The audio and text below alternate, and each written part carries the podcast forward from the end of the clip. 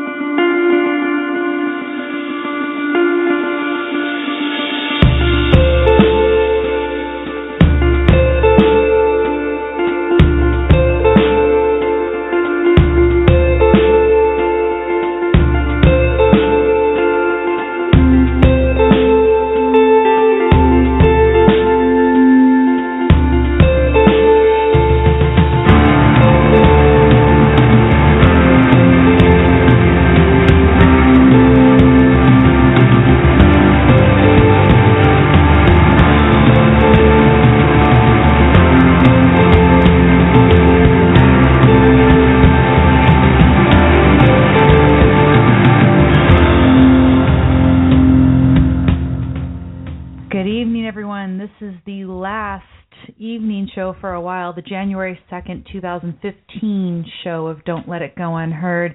This is where we talk about news, politics, and culture from the perspective of Ayn Rand's philosophy. Ayn Rand's philosophy of objectivism is the only philosophy that upholds the right to the pursuit of your own happiness. I'm Amy Peikoff. Some of you know me. If, if not, welcome to your first time listening. And joining me here, as usual, is cartoonist Bosch Fawstin, creator of Pigman. Thanks. I love hearing Pigman's name. um, over here in the chat room, Blog Talk Radio, a few people are joining us. Some of the usual suspects. I see Trevor and just Jean and Selfishness and a number of randomly numbered guests, as well as Craig. Welcome, everyone. Happy New Year. And this is what we're talking about this evening, actually. How do you make a new year happy when the general direction of politics and sometimes of culture, I don't, you know, again, we've talked about this before. I think the acceleration actually is in the right direction, but we may still, in terms of velocity, be going in the wrong direction, right?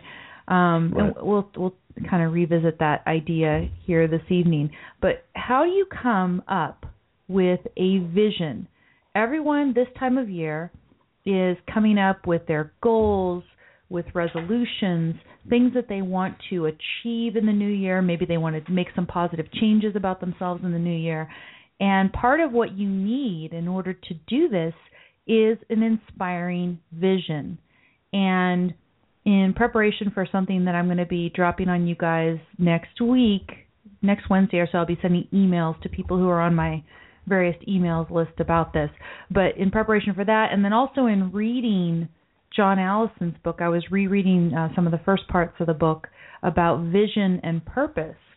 I've been thinking about this this problem that we can have if we kind of um, hinge our whole vision of the future on Barack Obama, Harry Reid, who fell down while exercising on the yeah, first of January. damn. Um, so it's so sad. I don't I don't want to wish bad on somebody. I don't want to I either, but I but like that like, he's uh, he- in pain right now. I mean, I do personally. He probably he probably had the best medical care, better than we'll get in our he's lifetimes been from now on. he's been depowered, and now he's been hurt, and he deserves to be worse than that actually in jail. But anyway, it's going. Yeah. Um, but you know, there's the Barack Obama and the Harry Reids and whatever. Should we let our vision of the future be hinged on that Right. or you know, how much do you incorporate what they are doing into your vision? And when you do that, doesn't that make your vision uninspiring and make it very difficult for you to be motivated towards achieving your goals? This is I think a legitimate question here. And so, you know, what how is it that you frame this idea of vision for yourself? That's really the question that we're going to try to tackle tonight, as well as looking at some stories, just kind of see where we are in terms of news. We like to do that here each week. But think about, you know, what your answer is to that. How do you craft an inspiring vision of what you want your future to look like? Do you make a vision, for instance, um, in terms of what you think your life will be like 10 years from now? Or do you think that in the world of the politicians today, that you don't even look that far ahead that you try to look only a year out, 3 years out, 5 years out. What is how is it that you frame that vision and make it inspiring despite despite and also right. in one in one sense if if a lot of people do feel that way reluctant to even make concrete plans concrete you know ideas about their future then in a lot of ways politicians they worked in that sense. Where they want us to feel you know like the future's up to them in their hands. Right.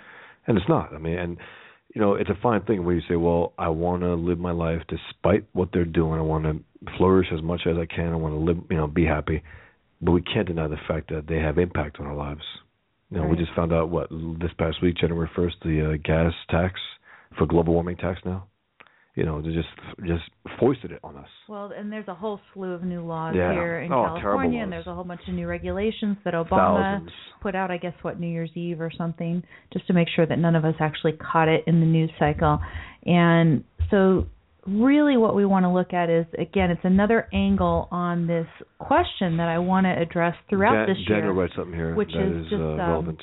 But yeah, the question is how to live a rational life in an irrational society. So this is just another angle on that. So as I said, you can call here and talk to us about your thoughts on this issue, 760-888-5817 or chime in here in the chat room. Daniel, Daniel brings up the uh, drooling beast. Oh yeah, the drooling beast, Elizabeth Warren.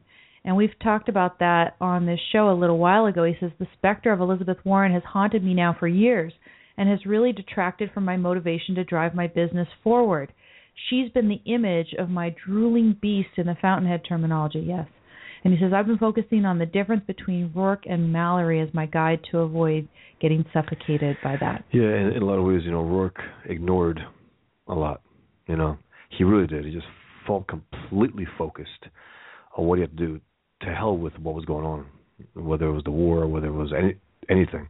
And in some way, I feel like that. I mean, I I, I think um, in terms of telling the truth, in, ter- terms of saying things that are quote unquote politically incorrect, the way you uh, fight political correctness is by saying the truth, is by ignoring it. Well, of course that's true as well, but then the other issue is do you in the back of your mind have some idea that you have failed to reach your vision if you have not achieved a certain type of cultural or political change within a certain unrealistic time frame how many of us have kind of hopes or expectations along those lines only to have them shattered.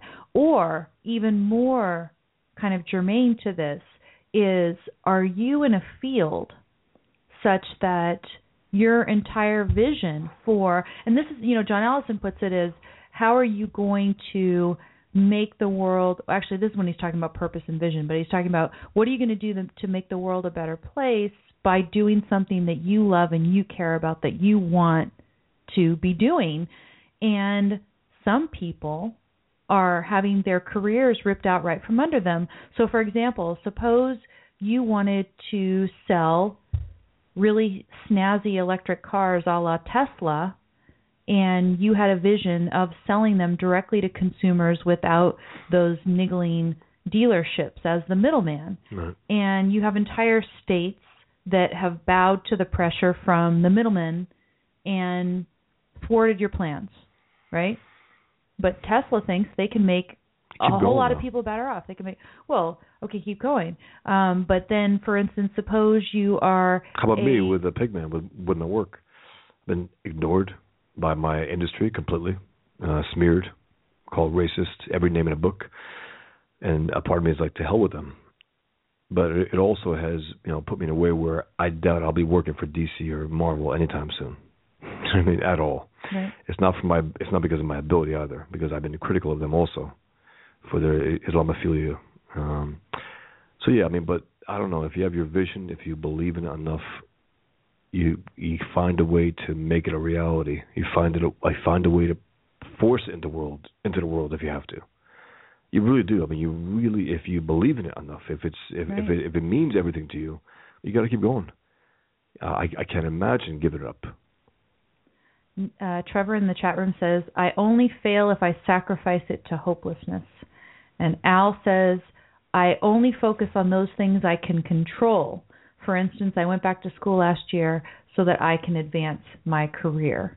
Right. And then what you do is you're choosing a career that you think is going to be free enough Yeah. of government regulation or prohibitions, et cetera, to not stop you. And So their whole so- thing is think so for- again. you well, know. well, and for example, I mean, think you know, there's so many stories that we've talked about over over the years, but one of them is the number of infections that aren't curable by antibiotics because the drug companies aren't developing enough new Right. antibiotics to mutate, you know, to to handle all the mutated infections, right? So uh, in we you know we know of, we know of someone who's sitting in a hospital. Um, he had to have like a foot amputation, Mm. and he's sitting in a hospital with some horrible infection that they're working and working to try to cure, so that they can give him a prosthetic. And it's really really difficult to cure these infections because of the fact that they're mutating faster than the antibiotics are being created. Why is that? Because of government, because Yes. of government pointing guns and making it too expensive and not rewarding enough to create these antibiotics.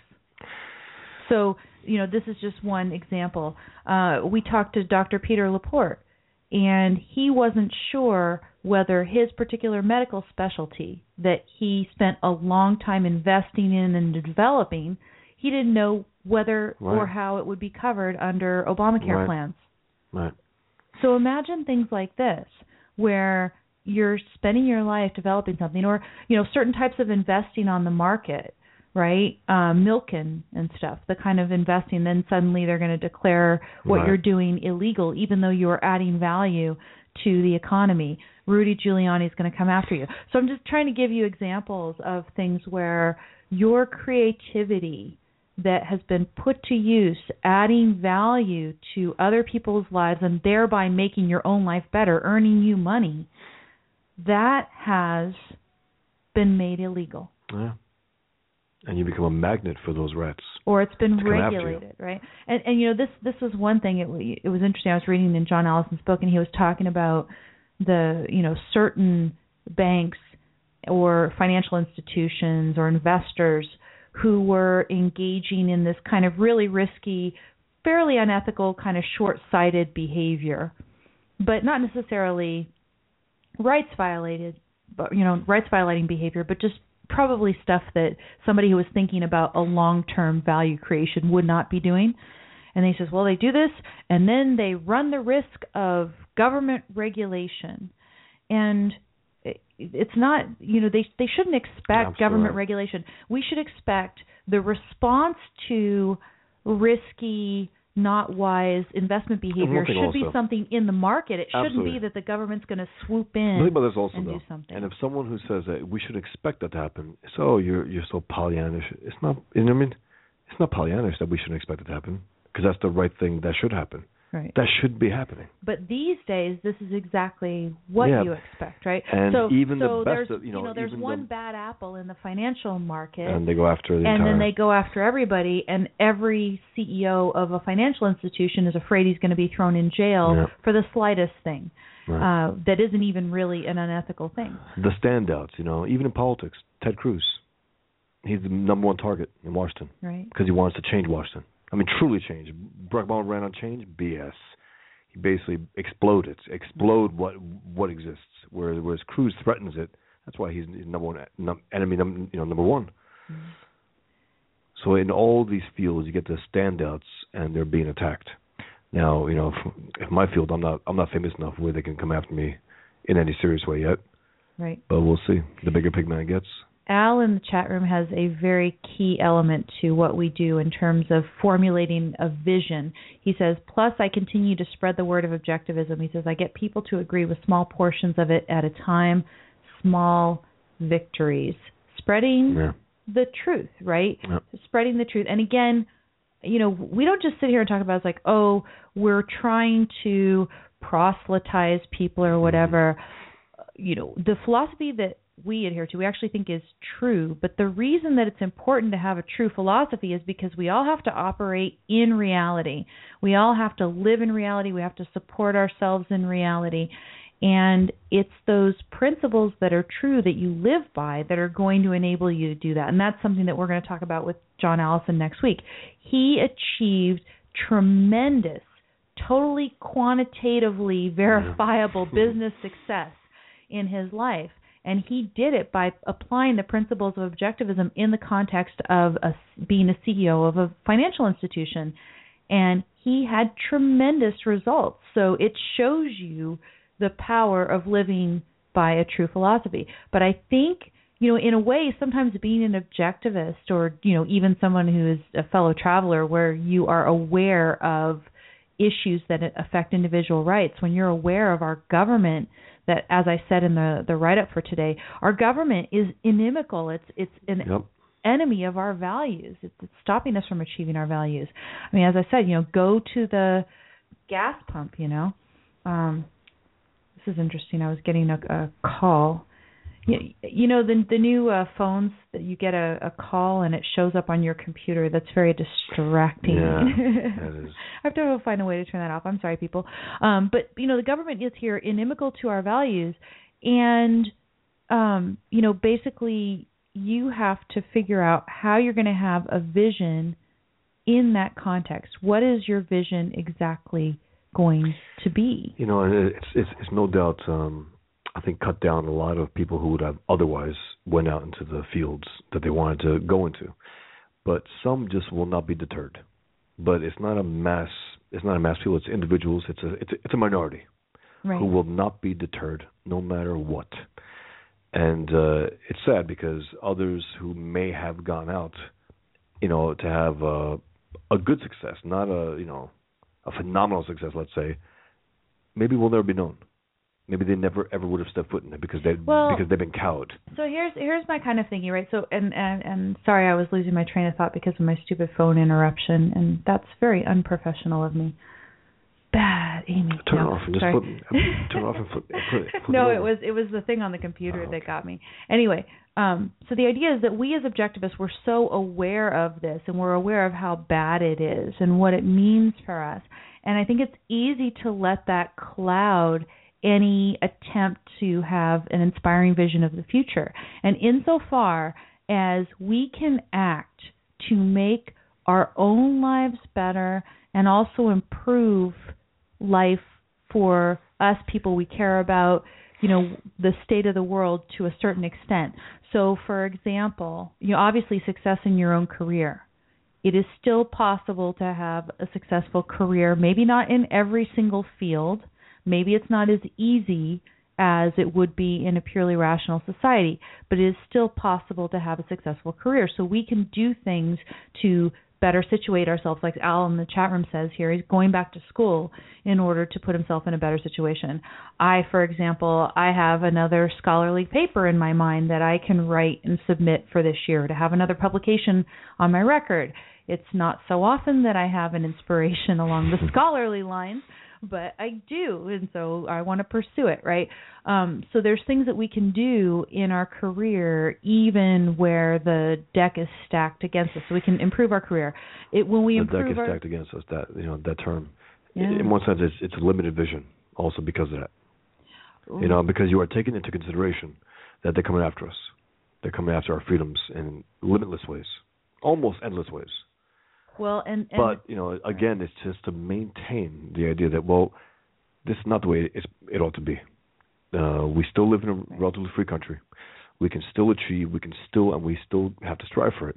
And hopefully, we can get them out, out of the way eventually. Uh, well, and and as I said, I think that there are signs in the culture that while our direction Obama's still trying to take us over the cliff, and a lot of people are following him. Nonetheless, the acceleration, the change in velocity, I think is in the opposite direction. I think, and and one of the biggest pieces of evidence of that is in the program notes for today's show. It's actually down towards the bottom, and I have a link to the podcast that Alex Epstein did with yep. Dr. Drew. Yep. And the interchange that they had, the intelligent discussion that they had, and you also have um, what's his name? I'm blanking on his name right Adam now. Carolla. No, no, no. The one who named him the the most important idea M- of the year, um, McLaughlin. Yeah, the McLaughlin Yeah, group. Right. McLaughlin he, group. he named uh, Alex Epstein uh, The most important thinker of the year, or the most, original, original thinker the of most the year. original Yes, thinker of the year, which is phenomenal. Yeah. I mean, that's, that's great. It's a popular show for years. I mean, decades, as far as I know. That's awesome. And I mean to have this sort of accept- acceptance in mainstream media Yeah. of impact. ideas that are not just you know completely antithetical to everything that's been going on in terms of the altruist He sent a truth right? missile but, but, into but, this whole, you know I mean, in, in, in, in this whole debate. but it's into the worst part of it right so if you if you talk about the one area of culture that is just saturated with altruism and it has probably the most appeal to all of the liberals out there it is this environmentalist idea this idea that we have to have quote green energy and that fossil fuels are bad we have to place the earth above ourselves. Right. And, and this is where he's achieving this mainstream attention.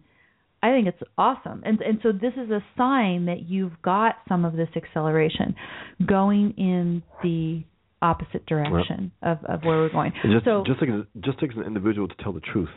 I mean, focus it into a book, and uh, where you get these guys who may not have ever you know thought about him or or his work at all, and say, well, well, this is actually definitely worth talking about, and that's why he was named the most original thinker. I mean, that's a, that's just excellent. right. You know, to to get that kind of mainstream uh, mention, that's great. Yep. So it's it's achieving and you know again what is he focused on right and I, I don't think i've listened to the entire interview i think i've listened to most of it but i remember at one point where you know alex was just kind of offhandedly noting you know both to dr drew and uh, kind of in his own mind that there have been pro energy pro fossil fuel politicians elected during this election Yes. so he's got kind of this narrow focus of okay, there's a little bit of progress even in the Yeah. political realm in this one area that I'm very concerned about. And if you have a focus on something that you really care about that you know that you love doing, you like immersing your brain in it and you just and you set a realistic goal about what can be achieved in this context to make the world a slightly better place. Now, how does it make a world a better place, right? There's there hasn't necessarily been any concrete legislative victories yet. And in fact, I guess Obama is set on, you know, using the pen and the phone to really screw up the energy market. Oh, yeah. California just slapped this huge tax on gasoline that went into effect January 1st, right? There's all this stuff going on. But nonetheless, you can see even in politics that the acceleration, you know, again, the change in velocity, the change in direction and velocity is going in the other direction. And that's the kind of thing that you can look at, you can say, okay, that's my vision. Now, it sounds sad in a certain way, right? Because we'd say, okay, well, the vision should be you don't have government in the way at all and you're Right. going to just innovate. And but that's but this is taking reality into consideration, and Right. that's the whole point. right. Uh, but Alex also, you know, he makes the moral argument. Um, environmentalists, they take it for granted that everyone wants clean air, clean water. Come on, it's, I mean, you, want- you know what I mean? No, but no, but they take it. I mean, and Right. he actually says, no, this is uh, it's about human life first and foremost. Right. It's not about the earth. It's not about the and and it was a good it was a good conversation between him and uh, Drew, Dr. Drew. And at first, Dr. Drew just let him speak completely for a few minutes, which was really really good. I liked that as a nice opening, and then they went back and forth, Right. and they were very engaged. You, you guys gotta gotta check out that interview. It's on his podcast, Dr. Drew podcast. Was Uh, last um, week. By the way, Alex has tentatively agreed to come here and talk with us sometime soon. I don't know exactly when. We've got John Allison next week again at the 10 a.m. Pacific time. We're going back to the morning. Why? Mostly because I feel more awake then, but Yeah. also also because when we stop this show in the evening on Fridays, I find it hard to just go to sleep right away. Obviously, Pretty wired, We're yeah. kind of wired up, and it's really important for health. And this is another place where all of us can incorporate part of our vision into being healthier And becoming in bulletproof. Becoming bulletproof. What? Bosch is getting really into the bulletproof I am. diet. I am. He's been studying. It's uh, it's good So- stuff. Dave Asprey, check it out. Bulletproof Diet. I'm on chapter eight right now, so So you know, good. Seeing what you can do with your career, and if you are in a career where you just feel like it's the myth of Sisyphus, where every time you achieve something, government takes it away. Yeah. I, I actually put this um, in my uh, on the Don't Let It Go Unheard page the other day. I put a link to the story that talked about this new gasoline tax. You know, we were so excited we had cheap gasoline Yeah. in California, and now there's this new tax that's going into effect. And it, as I understand it, it's not a set amount. It's going to vary according to some mythical market Mhm. created by some legislative hacks. yep.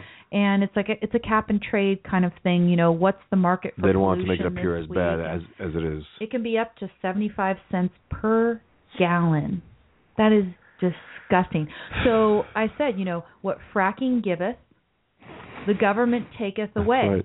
Right. Whatever extra money we thought we'd have in our budget to be able, you know, be able to have fun with. And we were actually thinking about that. We said, "Wow, we went to get gas. It was very, very cheap. It's excellent." I filled my mini for less than 40 bucks. I thought, And then you're like, wow.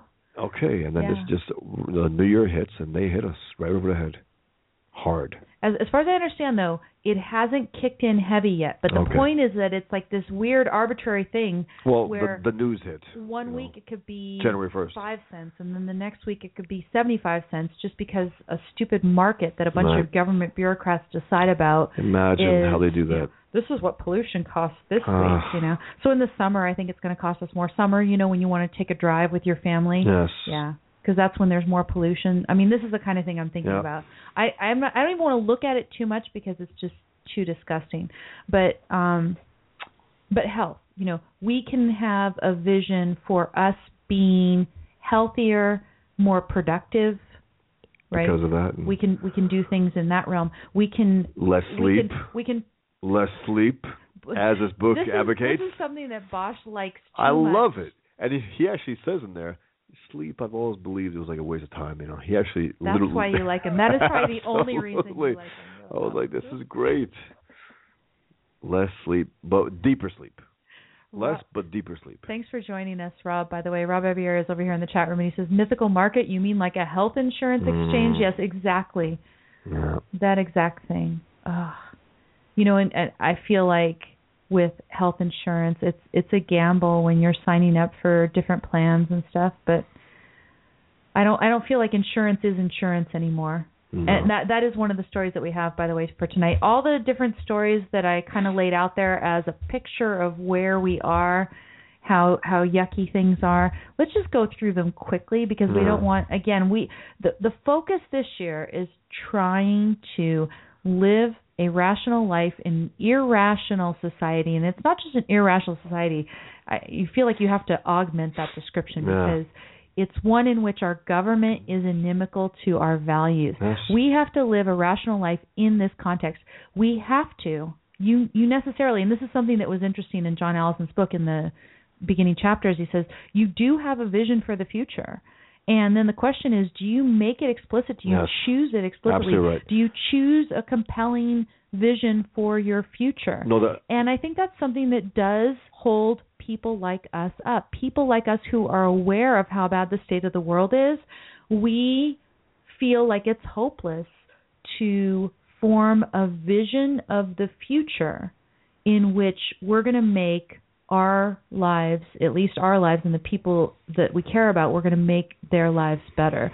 You know, to make a world a better place. You know, John Allison talks about that.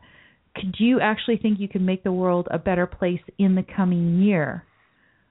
Maybe only in the sense of you can make the world's prospects for the future better within the coming year, right? So this is the way we've Right. got to frame. I like when he says we all have a vision. We all do. we do. explicit or not, going into the new year, we all have a good idea of how we're going to enter the new year, how we see it happening, how how we see what we're going to do, whether explicit or not. We have uh, we have an a- an attitude about it. Let's just say. So is that a good way to formulate it, Bosch? To say we want to within the coming year make the world's prospect for the future better, No doubt about it. in in, in the sense that we want free the prospect for freedom to be better. No doubt about it. And it's it, you know it, one thing also this idea that it's it's it's to be a constant battle. Even when we were freer, you know, people still had to fight f- for the freedom. They still had to fight for the future, and a lot of people, I, I guess, gave up in a sense and said, "Well, you know, we're free, and that's that."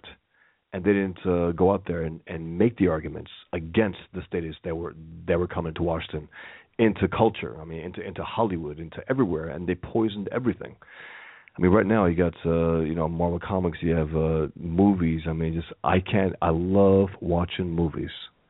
It's very rare. I mean, I I, I mean, I'm looking to to watch a movie right now, and there's nothing out there. I want to see American Sniper, um, the the uh, Clint Eastwood. Mhm. It'll be out in a few weeks, but besides that, there's nothing going on. A lot of it is just corrupt. It is corrupt.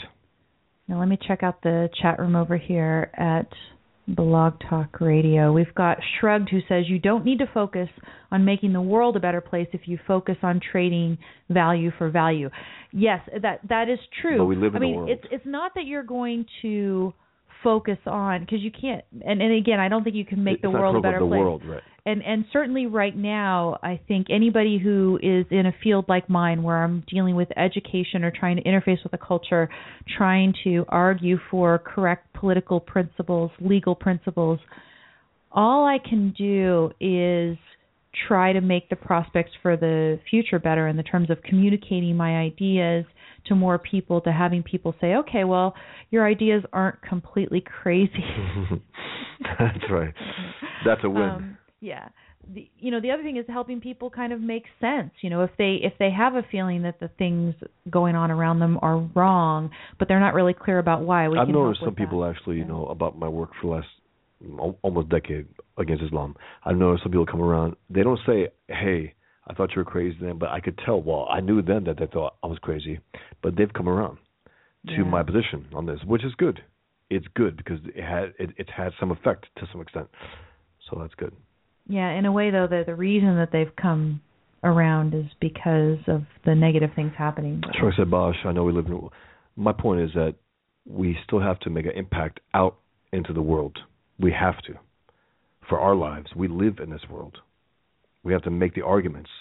You know, I mean, th- that's a point. It, whether even if we're in uh, great times, we still have to argue for freedom. I mean, here, here's the thing: if you if you're trading value for value, you are by that thing alone making the world and and here I'm using the world, the world loosely because there are some really evil people in the world right now and I don't care about them and I'm not trading with them Absolutely you know not. I mean I'm not We're President combating them. Obama who wants to trade with Cuba We're and, damning you know, them. um I want to trade with good people and if you're trading with those people and you're trading value for value then you are by that very regard making making the world a better place. Um you know shrug says also if you fight for the future you live in it today. And and it's true but when you fight for the future you want to see you you want to be able to kind of measure some sort of achievement that you've made right? When you have this vision of what the future is going to be like something that you're moving towards you want to be able to measure some sort of progress towards that. And then the question is how can we measure progress towards that today? And i think you know again it's by looking at this issue of acceleration instead of velocity because velocity we are going in the wrong direction. Uh, we are still going in the wrong direction in a fairly quick manner right? The debt is being racked up. There's more and more regulations. But the acceleration the change in velocity as far as i can tell is in the other direction um, we're going to be seeing in the coming year what that's like, but whatever we can do to help contribute to that, and it's not going to be at the level of politics necessarily. Absolutely not. No. It's going to be in cultural products. It's going to be someone like Alex Epstein out there getting the message out about a key element in the culture, which is this totally false Engaging with the world. evil environmentalist message. you know, engage yeah. with the world. And that's that's my point there. Yeah. Someone question whether you know we have to. I mean, my point is, if you want to go out there and make some impact, you do have to, quote unquote, go out into the world. I mean, send this- your ideas is- out there if you want to live. This is an interesting question, right? And and uh, when John Allison is, you know, talking in his book about purpose and, and vision, when he talks about purpose, uh, he divides purpose into a couple components, and he says the first is everybody he thinks as part of their purpose wants to make the world a better place. Now he doesn't he says not all people, but he says most everyone. There are people of course who don't want to make the world a better place and we call them jihadists or um Obama followers. No. Yeah. I don't know. politicians and lot, their fans oh, and their supporters. Yeah, some politicians. A lot um, of politicians. A lot of politicians. Okay. Um, but but you get the idea. There's some people who want to make the world a better place, and then there's some people. But, but he takes for granted that everybody wants to make the world a better place.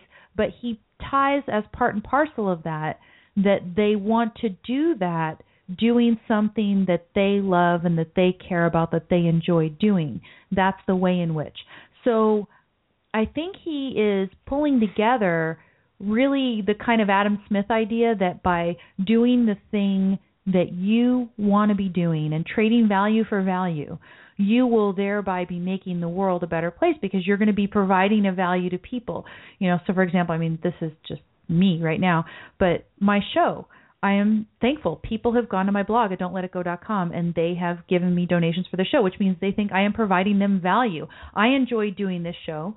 People have given me money um, because they get a value from the show. I think that's awesome. and now it's not that I'm setting out necessarily to make the world a better place. Now, in, in a certain way, you want to make the world a better place for you to live in.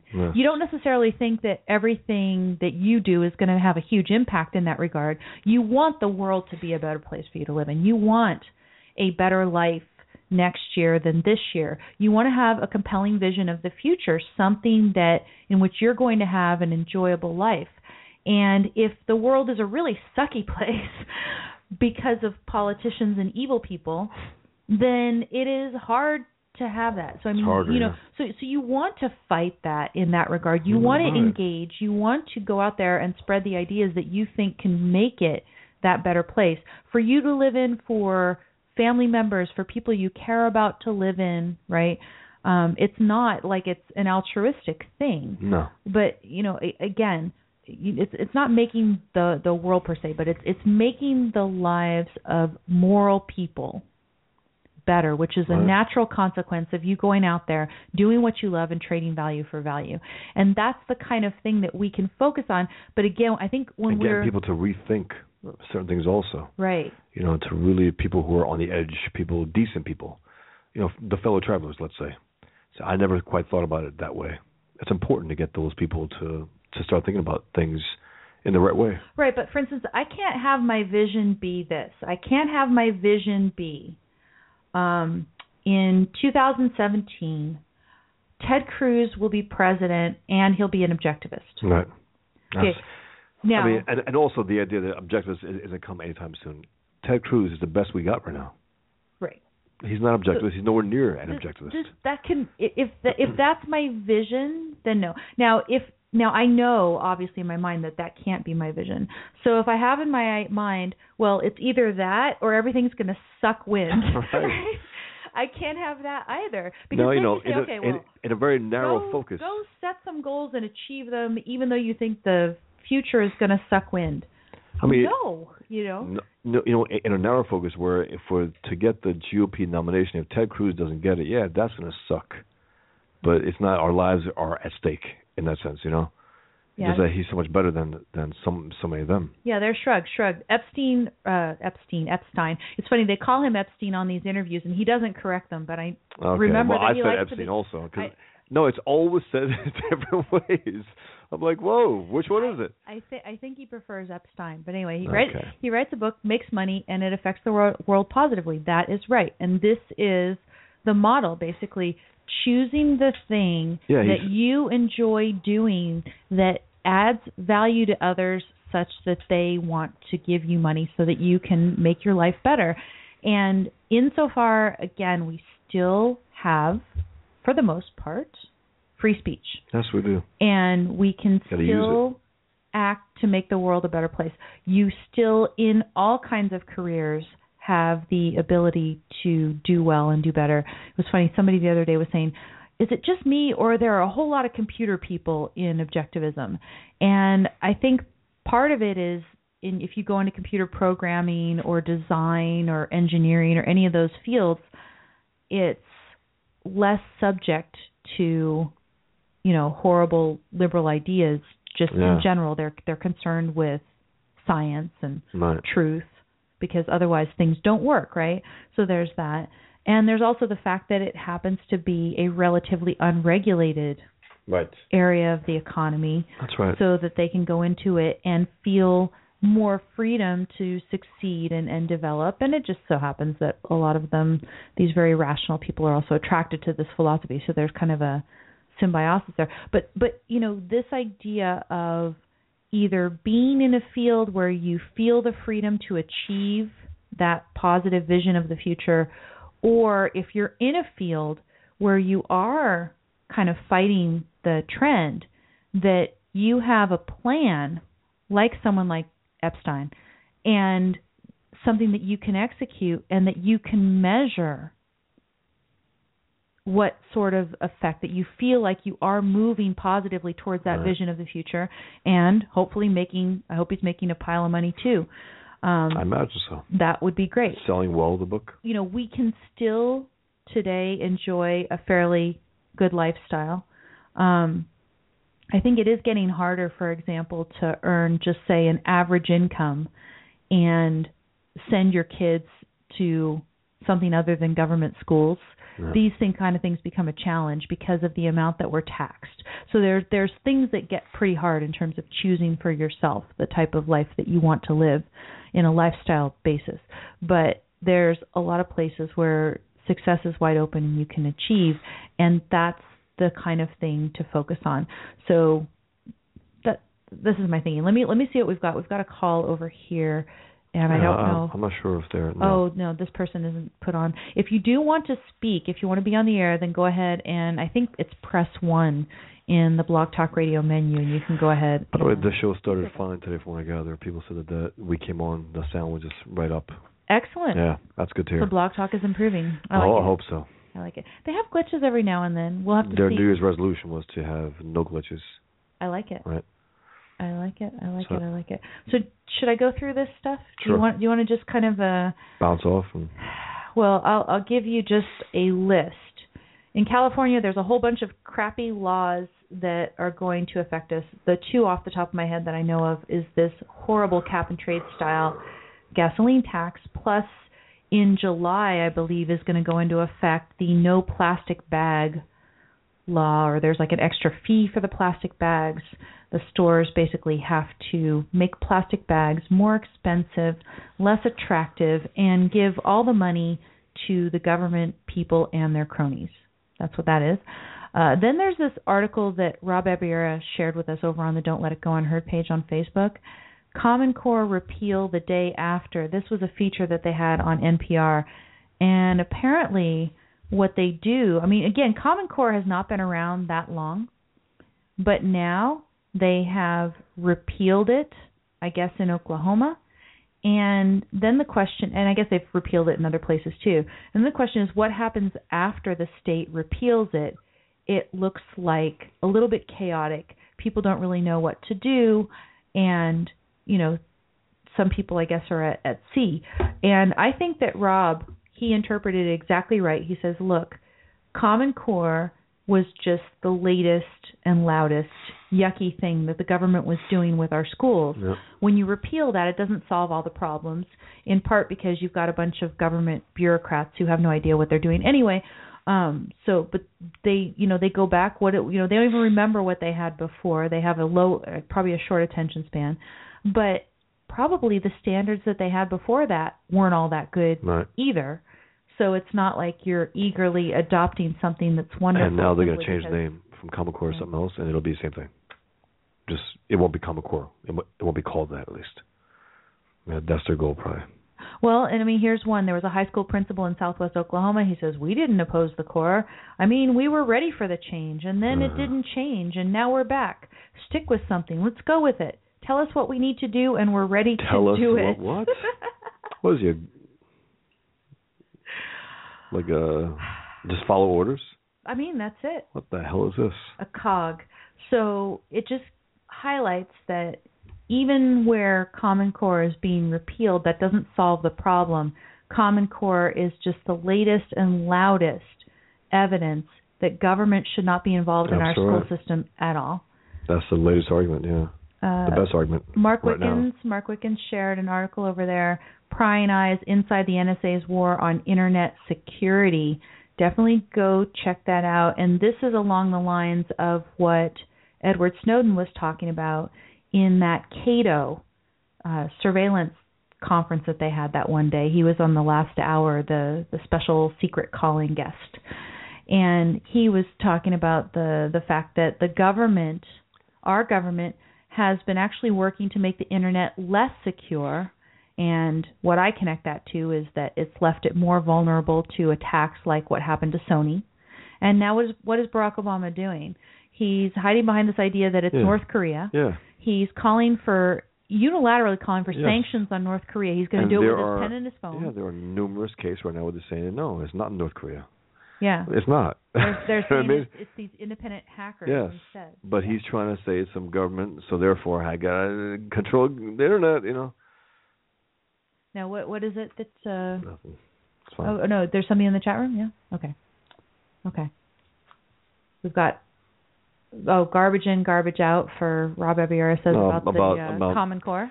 About the Atlas Shrugged movie, um, someone says there that it has to be erased from everyone's memory. It set back objectives 100 years. That's just not true. I mean, it's a lousy piece of crap movie. It doesn't represent the book or the philosophy. It's Atlas rushed. Mm. It is not Atlas Shrugged at all. It's uh, something that's called Atlas Shrugged, but it's not Atlas Shrugged. So I wouldn't worry about the movie at all. Believe me. Yeah, not enough probably. people. Not enough people even even even watched it. No, probably the best way is just to ignore. But it was it's so funny when people got very worried. You you gave me that article, right? People were worried that the movie was going to attract new people to the philosophy and they thought that was horrible. They might actually read Ayn Rand's book. Yes, yes. Okay, the one guy from Washington Times, he was actually he wrote a piece. It was a hit piece against Rand and objectivists. He was mocking them, but he said, yeah, he was basically there to say, don't read the book. He knew uh, on some level that the book, the movie is not the book. Right. They might actually, you know, fall into the book, whereas the movie is just so. I mean, we we we su- we suffered through the first uh, through Fart one, Yes. and then we refused to see Fart two and Fart three. and I heard they they were even worse. I mean, no, but Right, I. I'm a little surprised myself. Uh, I I've always wanted to watch things being gay. I have zero to desire. I want to stay clear from them. You know, it's it was so bad. So while the NSA is waging war on internet security, I'm going to have a new shot across the bow to send in the privacy scholarship realm that I think is going to help maybe with the you know getting the government to get rid of this third party doctrine that makes the NSA's program legal in the first place. This has got to Yeah. go.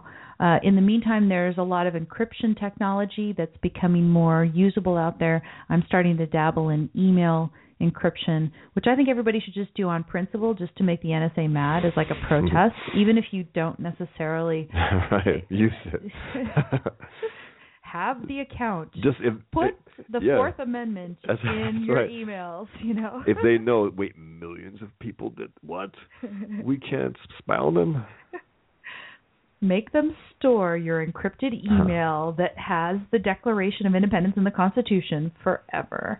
See, that's the way, right? And and you start thinking when you start thinking catastrophic, you start thinking about how are you going to preserve all of the important works of literature and documents of Yeah. our founding Right. for the future. And one way you can do it is by putting it in encrypted emails that the NSA believes that they have That's to right. store forever. That's right. That's the only way. They'll make sure it won't get lost then, right? That's And then maybe someday, some future, uh, what was the guy? Um, Winston Smith from 1984. He'll find it and figure it out. Oh, longtime Romney friend says that Romney is standing by to rescue the GOP from nominating Ted Cruz. Rescue Rescue. a dead party. Yeah. Good luck. That's all I'm saying is good luck. 29 conservatives, this is the other side of the coin, 29 conservatives can oust Boehner as Speaker.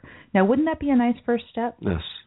And in fact, Rob Ebiera, he posted to the Don't Let It Go Unheard page on Facebook an article by one politician who said, I am not voting for Boehner as Speaker. Okay. Good.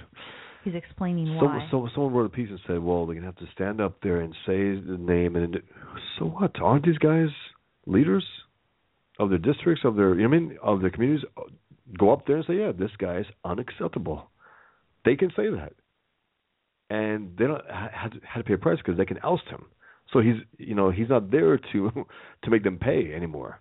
You know what is so phony? So I forget how many days ago it was, but I go over to Drudge, and the headline was something like "Showdown Looming," and it was the GOP is going to have this budget that was showdown just that was so Obama. cheap. It was it was so slow news day, stupid. and it was bad. And you know what? I didn't even click it actually.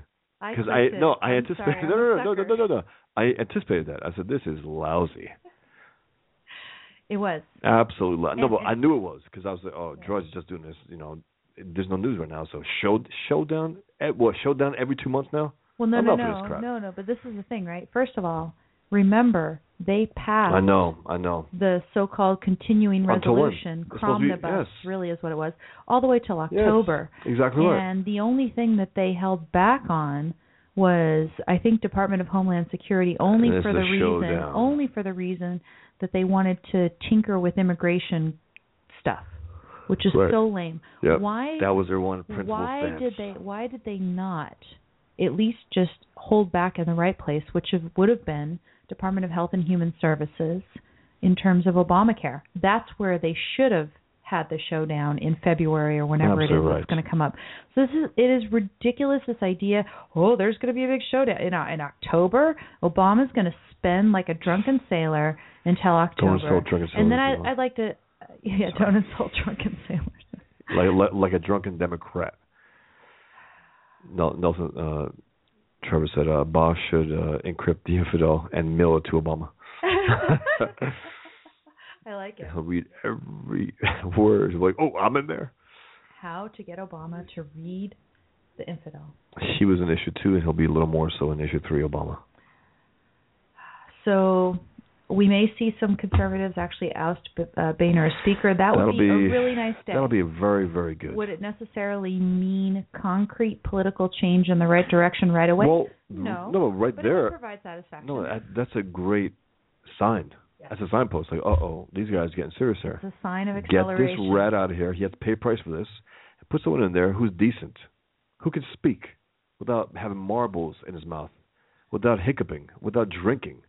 I mean, he's, he's like a drunk. He goes out there, you know, he can't speak. Who, uh, who doesn't have the cronies that Absolutely Boehner right. has? Oh man, he has them all over Washington. I mean, this guy's Who has uh, who, who's the the guy Spiegel or whatever? um The the guy oh uh not Spiegel um racist. I think that's his name. is that his name? Yeah. That guy. Okay, so he he is one of Boehner's His- right hand men or yeah. something, You want to call And- him man. and he can't even figure out whether he spoke at a racist conference. That's right. On that alone, he should be ousted. So wait a minute, you're not sure you spoke to uh the white supremacist? Okay, you're out of here. I don't. I'm not sure about this. um, for, for those of you who haven't watched Whiplash, it's not too much of a spoiler. There was a, a scene in Whiplash where the teacher, who is a real, you know, what, what would you call him? Uh, force of nature. uh, Taskmaster. I mean, he's just Yeah. brutal. Very, very, very demanding. Yeah. and he says somebody's out of tune who is it and there's one guy this poor slob in the orchestra That's right. he i guess admits he's out of tune i guess because he doesn't know whether he's out of tune or not or something Yeah. and the guy kicks him out Yeah. and he says later he says well he wasn't out of tune but since he didn't know whether he was out of tune or not that was bad enough so i say this guy Absolutely. he didn't know whether or not he spoke that's a, that's at a thing. white supremacist conference it's like you should know that, and if you don't, I don't think you belong in Washington. Yeah. So there's that. Um, the state of police in the country is really quite yucky. Yeah. Uh, one article that Bosch sent me: Ugh. arrests plummet 66% with an NYPD virtual Okay, that that. work stoppage. I thought I was talking about the uh Fonzie piece. Oh well, there's that too. I've got that in here as well. Um, you know, so so they are in a virtual work stoppage, according to the New York Post, as I recall. That was a New York Post piece, And if that's the case, I mean, first of all, I don't blame them necessarily because they're being attacked literally, Yes, they are literally not being just. mowed down. And there there was some horrible tweet by some woman out today like value black lives by shooting police officers in the face or something. I don't know if it was serious or not. I couldn't It's, even yeah, it it's serious. They're uh, these scum are out there and they're expressing everything they can. They're loving it. And then you have people like Nick Gillespie over at Reason Third Magazine rate, third rate Fonzie. Go on. saying Lousy. we need our police to be better than this. No, we need our writers to to be better than this. We need our thinkers to be better than this piece. we he need- gives a pass to Barack Obama. to be He gives a pass to Barack Obama, to um, De Blasio, to Sharpton, to all the scum who started this fire. He gives a pass to all of them and blames it all on the on the cops. And he says it's just emotion. The cops, they're acting like uh like uh college kids, you know. Really, really, Nick, two of them were butchered. That's the point here. Right. This is in the wake of that. What an idiot. Yeah. And you know what I would like to see because Gillespie has been on Red Eye a few times. Yeah, I want to see him. him and, and I know that Gutfeld, you know, based on watching his tweets and all the things he was putting out there, he was profoundly affected by the attack on police officers in New York City and very sympathetic, very pro police. And to see those two, I mean, you know, what I want to say to Gutfeld is Greg Gutfeld, there is a difference between Absolutely. libertarians, some of them which have anarchist type leanings, Yep. and Which that's what the whole piece here sounded like. and. Absolutely. And and I'm not sure if he understands it, but I hope he has him on. I hope they discuss this because this Gillespie character You know, don't re- so don't, ugly. don't read Atlas Shrugged because it's this big, huge book, and that was the uh that was the that was editor in chief. chief. At, Yes. at Reason, right? Yeah. He didn't read Atlas Shrugged because it's just it's just too big. You know, it's just too big. I mean, I, what what an imbecile. And he doesn't realize that the movement was actually propelled by that book. But uh, Gillespie, what he wrote in here, uh, check it out if you can bear it. But it's just it's so ugly, and he gives all the wrong people a pass. All those who started this fire. He said that uh he was defending Obama by saying the spurious charge that he had something that he was trying to create a conflict between the cops and the citizens. That's absolutely true. He also said in the wake of uh the Michael Brown killing, you know, cops got to be careful, got to rethink things. Like in the wake of what? Michael Brown was a thug. Garner, it was a terrible situation where laws are what they are. These corrupt laws force cops to go enforce the laws, and things like that happen. It's terrible. But every all the blame was on the cops, and that's just pathetic. And he has to really change his jacket. I mean, you can't wear a leather jacket, you know, all year long, summer, winter. You really, really can't. I mean, every time you go on television. He's trying to be like the Steve Jobs in terms Yeah, of but- uniform of cultural Yeah, but- intellectuals, right? But Steve Jobs wore a comfortable sweater of some kind, like a like a turtleneck type thing. This guy a jacket at all times. Yeah. Summertime. So we definitely have that to deal What with pose. because What an these absolute are pose. these are liberals, racists, and capital L, as people are saying in the chat room here, Yes. capital L libertarians with anarchist type leanings are going after police So right this now. is- and are police perfect all the time? Absolutely not. no. Absolutely but not. The, you know, the, the question is, and you know, I think a lot of this can reveal whether or not people agree at a fundamental level with the function of police and the Right. fact that police belong to government. If you believe, oh well, we really shouldn't have government. Instead, we should have competing security Yeah. organizations or whatever. Then you're probably gonna, you know, go after the police as an institution because Which of is some what he bad did. apples. Which is what he did. And that's He's condemning cops right. and he's uh, defending all the bad guys who started this crap. And uh, for Reason Magazine, I mean, they just have to think think about that and say, well, that's not you know, Mhm. this is what. What do you say? These these are not the kind of cops we need, or how do you put it? What was the title of this? Oh, oh, he said we need our police to be better than Yeah, this. we need our intellectuals to be better than this. A lot better. Reason Magazine. Pathetic. It really is. It really is. We're coming up here at the top of the hour, just about. So I'll just remind everybody you're listening to Don't Let It Go Unheard. I'm Amy Peikoff. We've got cartoonist Bosch Fawstin sitting here, and we are talking about trying to have a vision for 2015. It may not just be a vision that concerns only 2015, Right. Think of how far in of- of advance future. you're picturing it out there, but you want to be able to have this vision that is achievable within your lifetime and that you can measure concrete progress moving toward and we're trying to get a handle on how do we do that especially those of us who are working with the culture engaging with the culture looking at this. I mean i, I like that gutfeld was out there very pro policeman yeah. but in effect he's revealing he's not so libertarian um, well that's so the thing. No but no but that's the thing about greg you know greg gutfeld. He doesn't want to be pigeonholed. But you got to make a position. You got to take a stand at a certain point and he took a stand for the, for that. He did. Yeah. and also you know when it comes to just read atlas shrugged greg. I know you're listening. Just read it, man. I know it's bigger than you, but it's okay. Just read it. It depends which edition. Some of the editions right. are smaller than he That's is, true. but some are definitely bigger. That's true. That's right. he's and, and he's a good guy. He is, and uh, we've had our you know runs, but I just he, read the book, man. Read Atlas Shrugged. Mm. And you know he can really he distinguishes himself from uh, Gillespie and the other guys. Absolutely does makes a lot more sense. And then he's dead wrong about uh, Snowden, so you know. PJ Media warns us that we have more Obamacare ugliness coming your way, and what they're referring to in particular is people who have been getting subsidies, subsidies for their health insurance premiums they are going to have to reconcile the amount of income that they actually earned in 2014 with the amount of income that they projected earning. So if you earned more than you projected, you will be punished. Um, basically, you will have money either taken out of your refund or maybe you'll even owe tax because these subsidies are tax credits. And so, you know, again, it's, it's another way, another small way in which our government punishes the successful. There's this person who's just kind of ignorant about exactly what's going on. Oh, you mean the government's going to pay for part of my health insurance? Oh, that sounds cool. Mm. Oh, how much am I going to make in 2014? Oh, I don't know. Maybe I'm going to make 30,000. And then actually I don't even know if you're allowed to make 30,000 and get subsidies. So if I'm wrong on that, excuse me.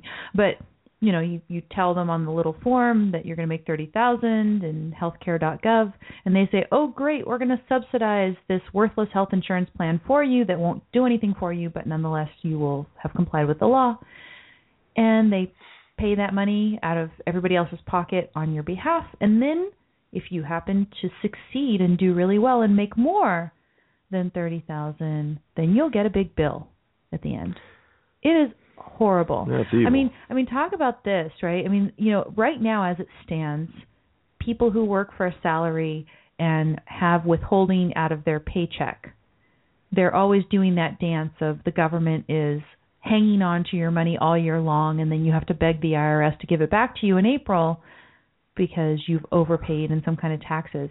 But imagine they've given you money and then you have to give it back to them this is going to be a wake up call, hopefully, for some people. So maybe this will coincide with the other things that are going on to change the acceleration in the opposite direction. I mean, we'll see. Uh, yucky, horrible news. Olive branch to the mullahs. Obama will not rule out an embassy in Tehran. The other interesting aspect of this news story, and again, all these stories that I'm talking about, go to my blog at don'tletitgo.com and you can see under the program notes all these stories that I'm talking about. This story from the Daily Mail uh, made a point of telling us that there was an interview with Obama where he was talking about this. Um, it was the day after Obama said he would normalize relations with Cuba that he did this interview, and I believe it was NPR that held the interview back for 11, 11 days. days. It used to be that in the top matter in the in the subheads of this article over at the Daily Mail, it told you which news outlet it was that held the interview back for 11 days. But right now it doesn't say that up in the top. Oh yeah, it is NPR. It is NPR. So if you just go into the couple paragraphs. But imagine so NPR as good and, and as objective it is being sometimes now nonetheless, it is still carrying water for Obama because they're thinking, look, this is just too much outrage. They're saying, okay, you know, um, and, and I mean, it would be a natural thing to ask him. He's going to normalize relations with Cuba, and so if you're a an astute interviewer, you will ask him, hey, well, what about Iran? And he says, hey, I'm not going to rule out an embassy, embassy in Tehran. An embassy, yeah. in the greatest state sponsor of terrorism on earth, Mhm. murders of Americans. Death to America is their motto Right. for 30 plus years. Right. They want to nuke Israel. They said so openly. Uh, this is who he wants to. And, and you know what? I'll tell you this, and I will read it if you don't mind. Obama wanted "quote unquote" fundamental transformation for America. Yet consider what it, what he wants. He wants no such thing for dictatorship he's working with. He expects no change from Iran. Expects zero change from Cuba. America, he wants to fundamentally transform. And think about what this says about him, and what he thinks needs fundamental transformation. We need to be transformed into, into them, is what he's saying. You know, Or at Uh, least to be sympathetic to them. as Michael Savage says, third world countries. You know, you know, this is the thing. We can make our own vision, or we can let people like Obama make it for us. And his vision for us is to become, in effect, second class citizens to Yeah. these other absolutely. interests. He wants to basically take the idea that America's special and just nuke it. We're no different than others. That's his whole thinking, if you want to call it thinking. We're not special. There's nothing exceptional about America. American exceptionalism. Remember he said we're talking about uh, Swedish exceptionalism. uh, Remember that? Yeah. Because it's just it's just it's just interchangeable, right?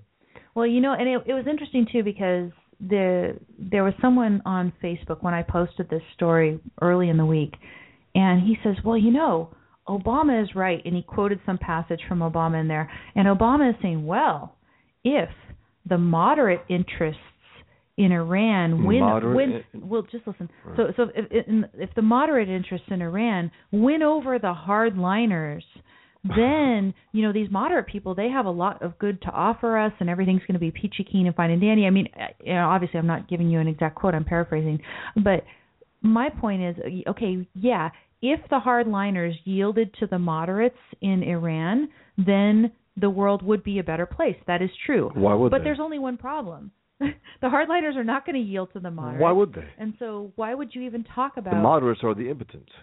They are. right for 30, 40 years have been trying to like uh, uh, nothing. They can't do anything. The mullahs are in control. They've always been in control. They have these interchangeable quote unquote presidents that they show for the public. right But it's the mullahs. It's the mullah. F- you know what I mean? It's them. Right.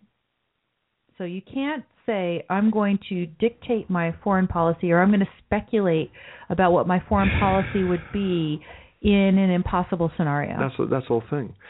This guy's. I mean, he's not living in reality. yeah. So I mean, that's really what it is. well, and this is this is a whole new idea of a vision that doesn't match up with reality. So we can be at fault for having a vision Imagine his that vision. doesn't match this up with year. reality, but his vision is inimical to human life Absolutely. and doesn't match up with reality. So But think about what he cares about what he doesn't care about, what he shows. I mean, again, he wants to work with Cuba, dictatorship, and and his State Department listed him as a terrorist state.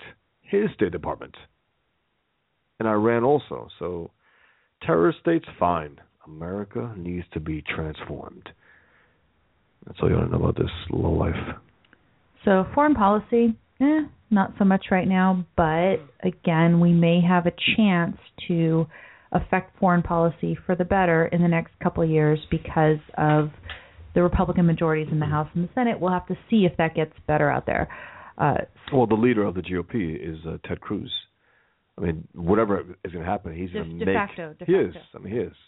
He's the guy who's going to try to do things within the next year or two, to to to prepare for 2016. Trevor says the hardliners in Iran have guns, God, and gold, and no morality not to use them. Yeah, exactly. Yep. And maybe they're going to get nukes. Yes. So You know, and we've been allowing them to get nukes. We, uh, some of us, some some of our government want them to get nukes. Obama wants them to get nukes. Oh gosh, you know, Daniel, just going back to that other story about how the government is going to screw you if you've been getting subsidies for your uh insurance um what do you call them? insurance premiums. I'm sorry, it's late.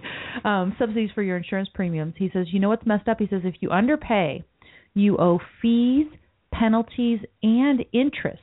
He says if you get a refund, that really means you've given an interest free loan to the feds because those feds sure as hell only go in one direction. Yeah. it's horrible. Yeah, but they it's like Obama expects uh, the best from the worst. I mean? From from Iran, he says something like they can enter, they can engage the world again, they can enter. Why would they? Right. They're a dictatorship. They're the greatest state sponsor of terrorism on earth. They want America wiped out. Why would they?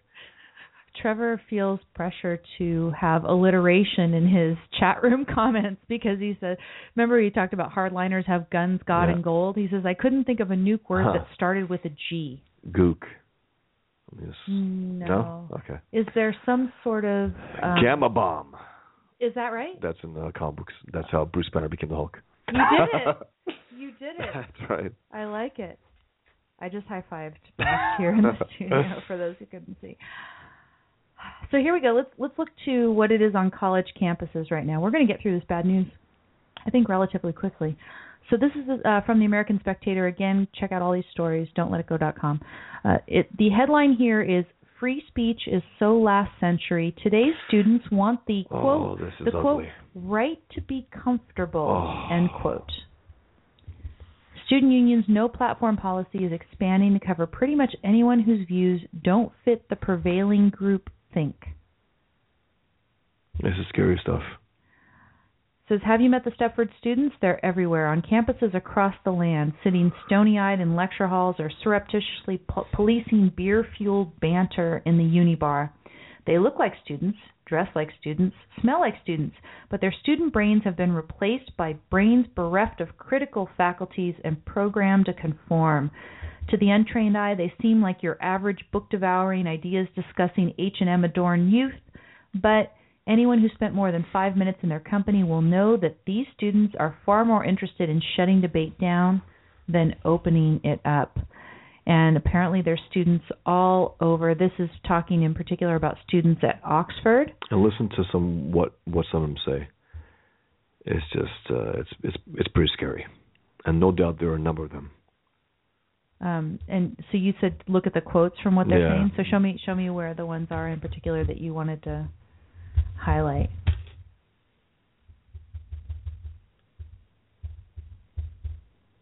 So this is Oxford. They were older, more conservative people back then. Hmm?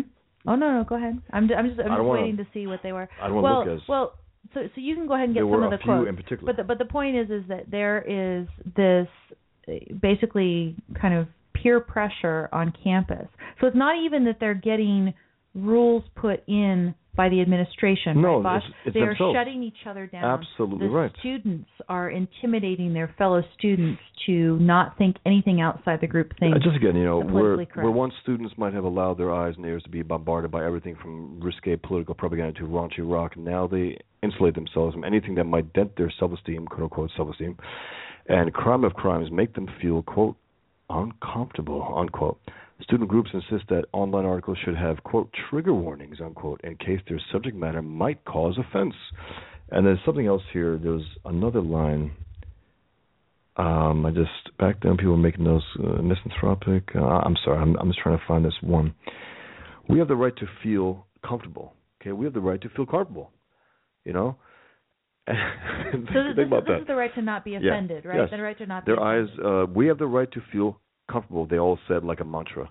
One, a bloke said that the compulsory sexual content classes recently introduced for for for freshers at Cambridge to teach to teach what is and what isn't rape were a great idea because they might weed out quote pre-rapists. You understand? Pre-rapists. Men who haven't raped anyone but might. So you know they can uh isolate those pre-rapists. Say that guy. That's a pre-rapist over there. Rob Avera reminds us of something, and I saw this on Twitter today as well. It was a tweet from the police in Scotland. Mm, yes, I saw that. they are monitoring social media for offensive comments, and that anybody who has these offensive comments is going to be subject to investigation. Just that sounds ominous. It it's sounds, just and it does. It sounds very much like AttackWatch.com. Uh, hi, State Defiance. By the way, State Defiance is over here in the chat room at Blog Talk Radio. Welcome. And yeah, n- Trevor Trevor says, what WTF WTF is is it? pre-rapist. That's the whole thing. It's like someone who looks like they might rape. We gotta, uh, we have to get rid of that person because you know they might rape. This is sick. So these are the students. The students have lost their minds. On the other hand, this is interesting. Self censorship. New York Post story, and the headline is Harvard makes sense. Did you see this story, No. Bosch? Okay, it says typically we don't find ourselves cheering on the folks at Ivory Tower up in Cambridge, Massachusetts, but whenever there is an outbreak of common sense on our elite campuses, we aim to encourage it. In that spirit, as the year draws to a close, we salute Harvard and especially its president, Drew Faust. This month, Sorry, we were given Faust? fresh evidence of Faust's leadership when she put the kibosh on Harvard Dining Services' decision to stop buying water machines from the Israeli company SodaStream. So, the um, Dining Services company, or excuse me, the Dining Services division of Harvard was going to stop buying the SodaStream machines, the Israeli company SodaStream. Yes. Why? Because Palestinians think it's a microaggression whenever you have a SodaStream machine sitting there with their logo, they right? think a Jew How dare Israel is a microaggression. succeed and have a right to exist and and live, right? That's a microaggression that they actually live and that Yes. they refuse to just They die, breathe? right? What? Yeah, they live and breathe. It's That's offensive. Yeah, that's right. Um, and so Harvard Dining Services was going to capitulate to this alleged microaggression accusation and say, "Oh, oh, we're so sorry you're offended. We won't have these machines." And it turns out the president of Harvard said, "Uh-uh, you're not going to be intimidated by that garbage." It says the decision was made more than 6 months ago, but never publicly disclosed until the Harvard Crimson recently reported it. Followed complaints by the Harvard Palestine Solidarity Committee and Islamic Society that seeing soda stream machines was a quote microaggression to their members. Uh, Faust immediately ordered an investigation, complaining she'd never been informed of the move. At her direction, the university provost issued a statement reaffirming that Harvard's quote procurement decisions will not be driven by individuals' views on quote political controversy end quote yay Yeah. because that is awesome. So the students are horrible, and here we have a president of a top elite university in the United States So I mean, you think about this. I mean, the students also for Bill Maher. Remember, they were trying to get rid of him. Not the school. The school had to stand up and say, "Uh, uh, uh, uh. No, we're going to have him on." right. Wh- What's going on here? This is self censorship. This is what they were trying to teach them, and they they learned well. Shut their minds, shut their own minds down Yeah. before they offend the person next to them. So here we go. It says the and there's a I've got this follow-on story which because we've got both Oxford in one story and Harvard in another story, we have two elite universities, but here in the United States, here we've got Harvard, one of the cream of the crop, yeah. where the president has some common sense, which is nice. Mark Rare. Cuban, did you see the story recently that Mark Cuban is warning the student Yes. the student loan Student loan. bubble is no Yes. different than the housing bubble and that when it bursts there's going to be a number of colleges, universities, basically, you know, post secondary education that's going to go out of business.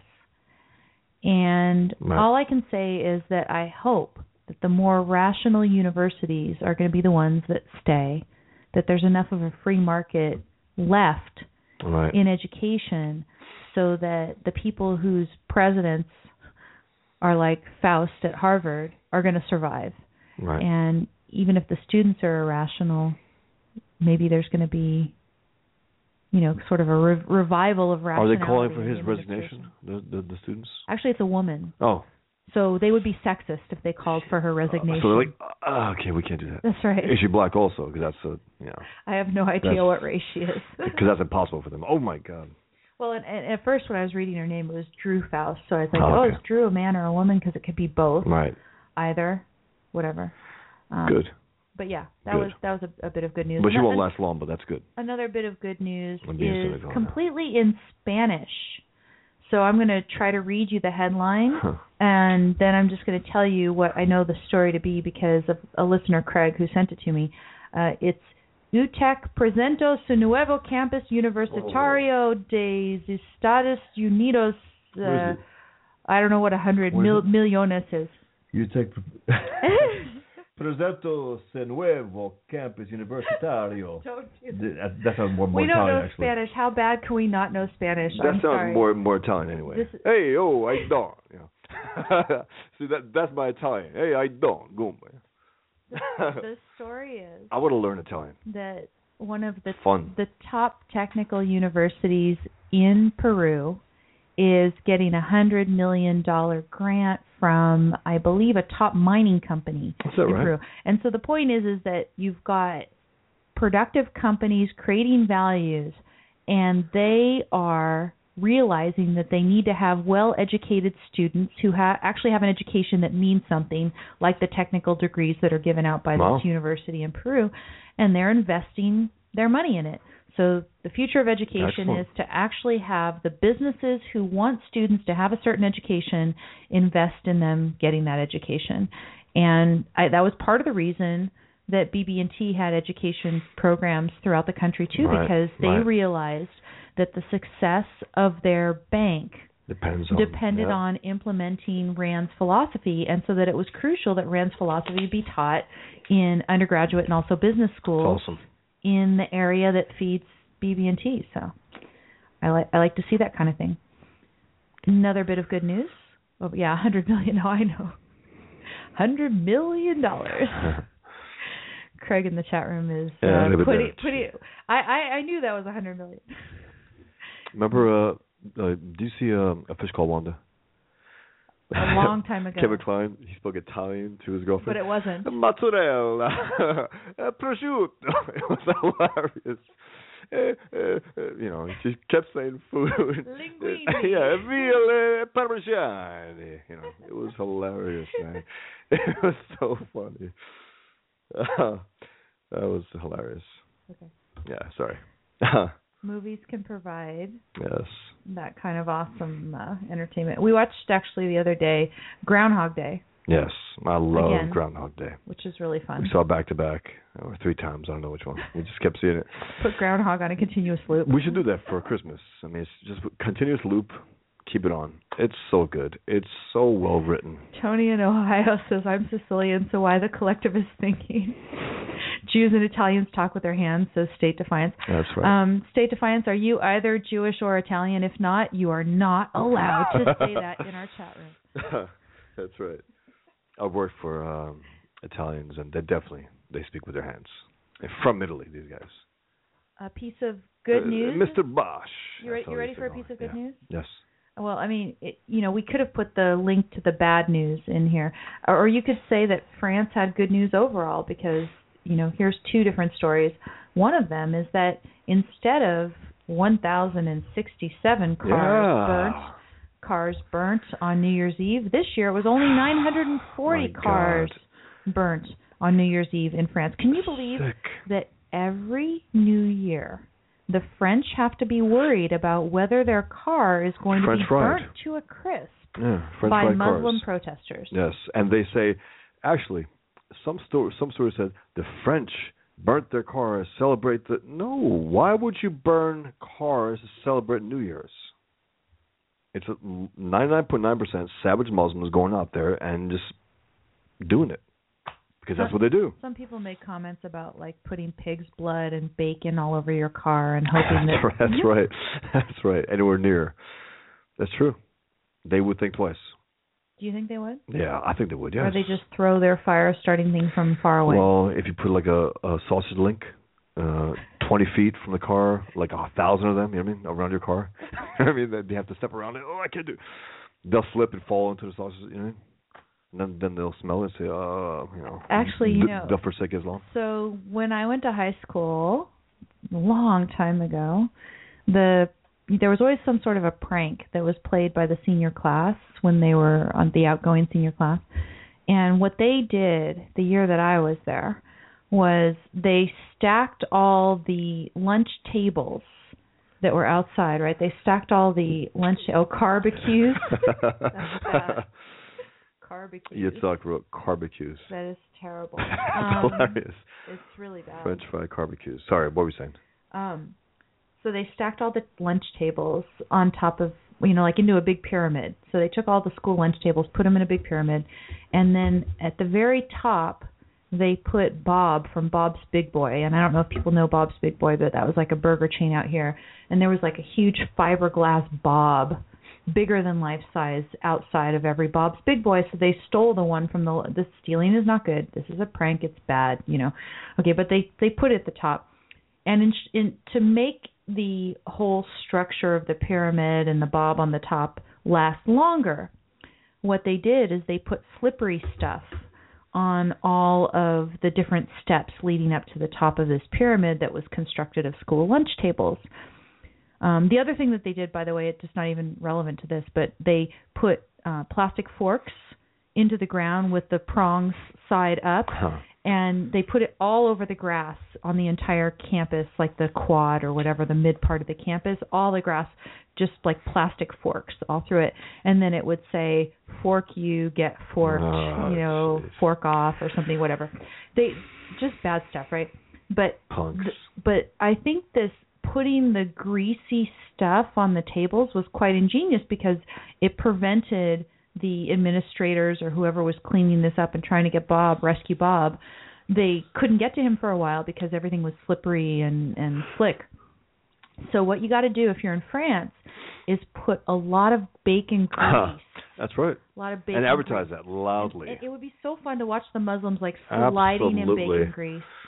And I'm like, and then, yeah, but once they come into contact with it and smell it, and they'll just they'll give up Islam. That's so mean? we would make we would make the world a better place yes, by selling big tubs of bacon grease to the French Yes, to please. secure their cars, the safety of their cars on New Year's Eve. By the way, I had some French fries the other day, and they were extra French.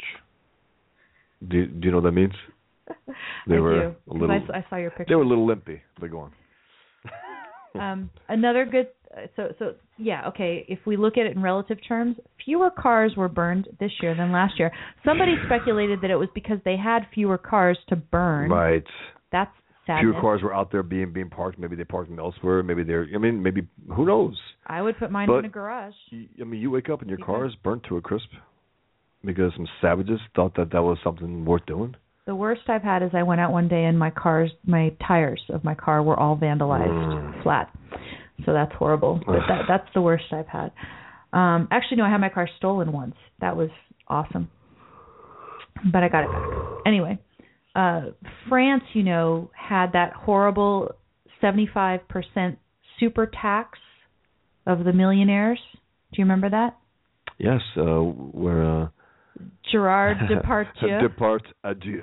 When he left. Was your I could not say when you we were talking about You said this show. depart adieu. so I said, and uh, I made a cartoon. Uh, Gerard depart adieu. he checked out. I, I think he's a, he's in Russia now, or Oh, poor guy. yeah. Russia's not doing so hot either. No, but still the same five percent tax. I mean, it's just Anyway, apparently they've already dropped it. they have. So how many times? I Can mean, they can, they, can they drop their uh, their uh, president, please? Th- this is the thing that makes it so lame, right? I mean, we've in our country we have kind of gone back and forth on taxes a few times as well. They've increased the top marginal rate, they've decreased it, and back and forth.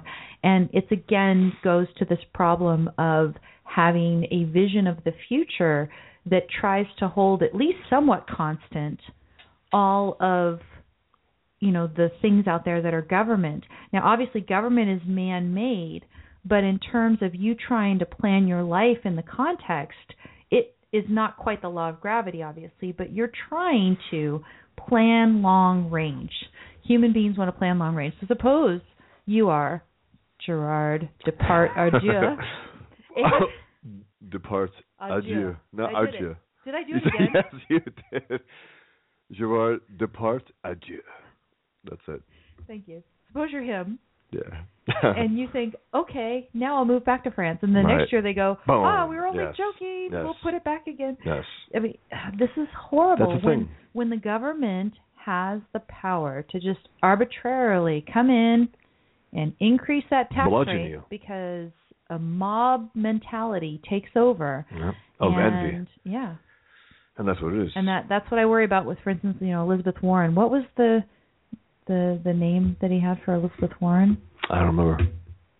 out of out, out of uh, the Fountainhead? Uh, well, the uh, drooling beast. Yes, the Yeah. Drooling Beast. No, she has tapped into that, Yes. and uh hopefully you can get a fighter against her. So the drooling beast in France has decided that they didn't like Gerard Depardieu yeah. and all the other people. Depardieu. all the other people leaving.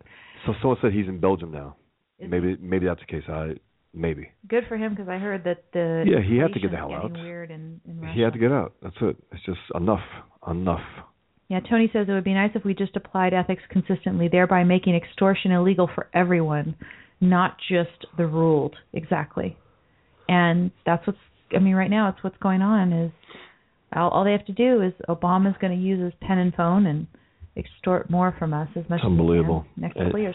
But he's always doing something bad with these executive results. Always. on on the bright side, as I said, we have people like Alex Epstein Absolutely. going out there with Kicking a butt. very important issue, fossil fuels, and, and getting on uh penetrating the culture in a huge way. huge way. Best selling book. Major and, media uh, outlets. men- McLaughlin Report? mentions, M- yeah. McLaughlin Group. I mean, that's and you know mo- most original thinker. That's that's a huge honor. I mean that's that's great. He was also on MSNBC recently. There were some some little rats around him, and they were like they were sneering more or less, and it was just uh it's, it's tough to watch, but whatever. I, I mean you got to go into the lion's belly of the beast. Mhm. You really do. You have to right. And it, it's it's if you want to get it out there. well, battle them. And he's also done it on the street Yep. in the middle of literally protests. right literally up against the the rats who are uh, protesting against reality and mankind having an effect, having a good time doing it, and being able to see measurable results, although not necessarily in the form of political change Right. yet. and that's fine There, You there is, there is, you know, again, what do you look at? He, he he says, look, we can look at the you fact build that there are some pro fossil fuel politicians being elected. Yes. Okay, great. And you know make the argument and you build and build uh i mean uh thatcher said something about make the argument then you win. Whereas chris christie was like just win. Don't wor- don't worry about the arguments. And that doesn't work. It never does. So you build. That's what ted cruz has, has been doing for the last two years.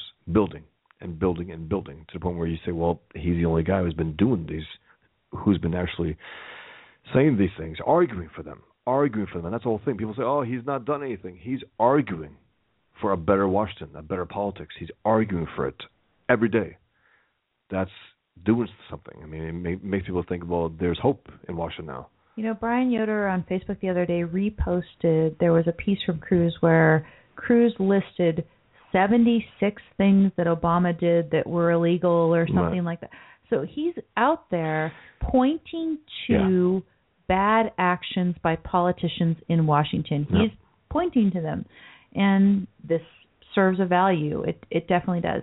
Whether Twenty rights, only seventy-six. True, That's right. but but there were, Um, I guess, actually, that was- that was a while ago. Yeah, That was, like, in the they were particularly egregious. Let's say because every, every day he does something. But uh he's the only one going out there, and his both barrels against the GOP, against the Democrats who've conspired to make the mess of it that it is. They've double teamed us, and he's saying no more. I mean, we Republicans have to be have to be Republicans, and I'm trying to be a model for that. right. And this is what a Republican's supposed to be. and and he is good. So in terms of you know what sort of vision you have for the future that is relevant or, or related to somebody like a Ted Cruz, it's something that I've talked about before, and I was talking about this with Brittany Fay Rivera from the Undercurrent when she was on the show, and I was saying, look, here is a politician who was exposed to and really liked a lot of Ayn Rand's ideas, enough to go on the floor of the Senate and recommend Atlas Shrugged that everybody go out and read. And refer to Ayn Shrugged. Rand as one of my all-time heroes. Right. So even though he's not an objectivist, and it would be completely irrational to say, okay, I know in 2017 he's going to be president and he's going to just like turn on a switch and become an objectivist. That's not happening. It can't But- happen. But what is happening is we are seeing some better politicians where the difference that makes the difference has been exposure to Rand's ideas. That is happening. You Ronald, Ronald Reagan away the fact that admired Ayn. Rand. He was Right. an admirer of Ayn Rand. Of course he was.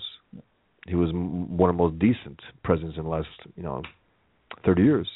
So what we reasonably could hope for in the future is with all the other things that we're doing and everybody working in the areas that they are most attracted to working in and getting the truth out about whatever issue that they're interested in, we could see more people like Ted Cruz, and not necessarily just in politics. I mean, we can Right. see people in, you know, again, CEO of a of a bank. In comic books, you know. Oh, I think comic books is changing though, right? It you don't have to be part of a big house No. anymore in order to have an effect. I mean, no. some of your comics, right? The Infidel over on Comixology Yeah. has just as many reviews As uh, a lot of the mainstream ones, Right. yeah. That's Right. true. So it I think it shows that in order to have an effect on the culture, you don't necessarily have to be part of a big a, a lot of things are changing and one of the main priorities I think for us should be keeping the internet free. Keeping you know, arguing for security on the internet, which is something that I'm doing, where I'm trying to argue repeatedly And that that's the whole we thing. need to eliminate That's a rational response doctrine, to that, right? exactly. Right. Whereas Obama wants to take over. you know I mean? That's a whole different. And again, he's going after North Korea. No, when the word is that North Korea didn't. And you know what? You started to say, "Wait a minute, North Korea didn't do this because Obama said they did." As soon as he, as soon as he said they did, uh oh, you know they didn't do it. So, yeah. Obama says my strong arm is tired. Hmm. And then Rob asks, "Is that the arm he holds his pen and phone with?" I. Anyway, we we, we do. I mean, we're going to be enduring Yes. Obama. Surviving Obama. I, you know, I have I have some hope that Ted Cruz will provide some principled opposition, He will. he and will. that he's going to have some backup. you get Boehner out, the landscape has changed. Yeah. because then they won't have someone as bad as Boehner. They're going to have to have someone who's better than Boehner. Extraordinarily better, I don't know. Better than Boehner. Then you might have a fight going on in Washington. You might have gridlock. You might have something real going on, a real battle, where you could cripple this guy, his presidency, in a serious way. Um, we are going to be disappointed by whatever the Republicans end up getting accomplished. No doubt, we Yeah. always are. Always are. Uh, we're going to be discouraged. We're going to be discouraged by the fact that Cruz will focus too much on immigration No or abortion, Abortion, or gay gay marriage. Um, these are all going to happen, okay? But what we get to see is some principled, hopefully partially effective opposition of Obama over the next couple of years, and maybe inspiration for future politicians who will also be inspired by Rand. In the meantime, there's all these developments in the culture.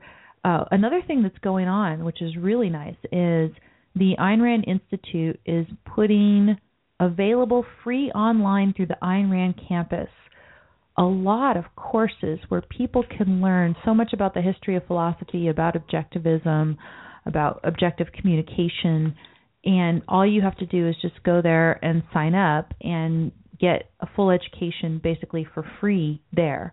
So there's a lot of young kids if they are interested in Rand's ideas. God, if that was online Mm. when I was going to college Right. Right. right, and I had a laptop, That's true. I mean that would have been to it. that would have been amazing. So I think this is wonderful. There's going to be a lot more opportunities for future Ted Cruz's people who are even better than Ted Cruz to come on to the political scene. But that is for the future, right? Yes. And so part of it is, you know, supporting what and I'm I'm I don't work right now for the Ayn Rand Institute, but I, I really think that putting those ideas out there online for free. I've done work for them, obviously, so that's my disclosure. But um, that that that is a, a very valuable thing. If you find this show valuable, you can support us. But I mean, you know, here, here's my vision, really, in terms of the next year for me. What do I want to do this year to help continue this trend of acceleration in the right direction? And one thing that I can do is definitely focus on my interests in legal academia, right? Um, I've got the legalizing privacy talk. I'm going to be giving it in Denver next weekend. By the way, if you potentially can get in Denver next weekend and come see that talk, you're going to see a revised version of that talk, which is based on some of my most recent thinking on the topic that's been inspired by other privacy scholars, in particular Orin Kerr. Right. Orin Kerr over at the Volokh Conspiracy put out a new understanding of the reasonable expectation of privacy test and it's one that I've been able to jump off of and kind of you know kind of hone into more of a defense of my view right. of the third party doctrine. So that's good stuff. And you know what am I going to be trying to do over this next year? Say look we can eliminate this third party doctrine and still allow the government to do its job using secret agents. And there's a way that we can do this. We can respect the rights of honest, productive individuals to have contracts with Facebook or your telephone service provider or Apple or anybody else and keep your stuff secure unless the government has a warrant. It would change the face of so much and it would give us more security on the internet than we have ever had, really. Right. So that would be wonderful. So I'm work on that. And I'm starting to dabble in education law. I'm going to be teaching just a straight class on education law this coming semester. So focus on mastering that and seeing if that's something that I want to pursue in, in terms of research and writing in the future. My first thing though is to get this legalizing privacy message out there in terms of speaking. Come have me speak if if you want to for your city, but also um, you know, in book form. In book form, like Alex has done, is key. Absolutely. Get it out there. Get people thinking about this issue in a way that they have not thought about the, before. The idea that privacy can be based on property and contract. The idea that contract is a crucial right that must be respected for us to be able to live our lives. And I think privacy, if any issue, has shown that. You know, everybody thought.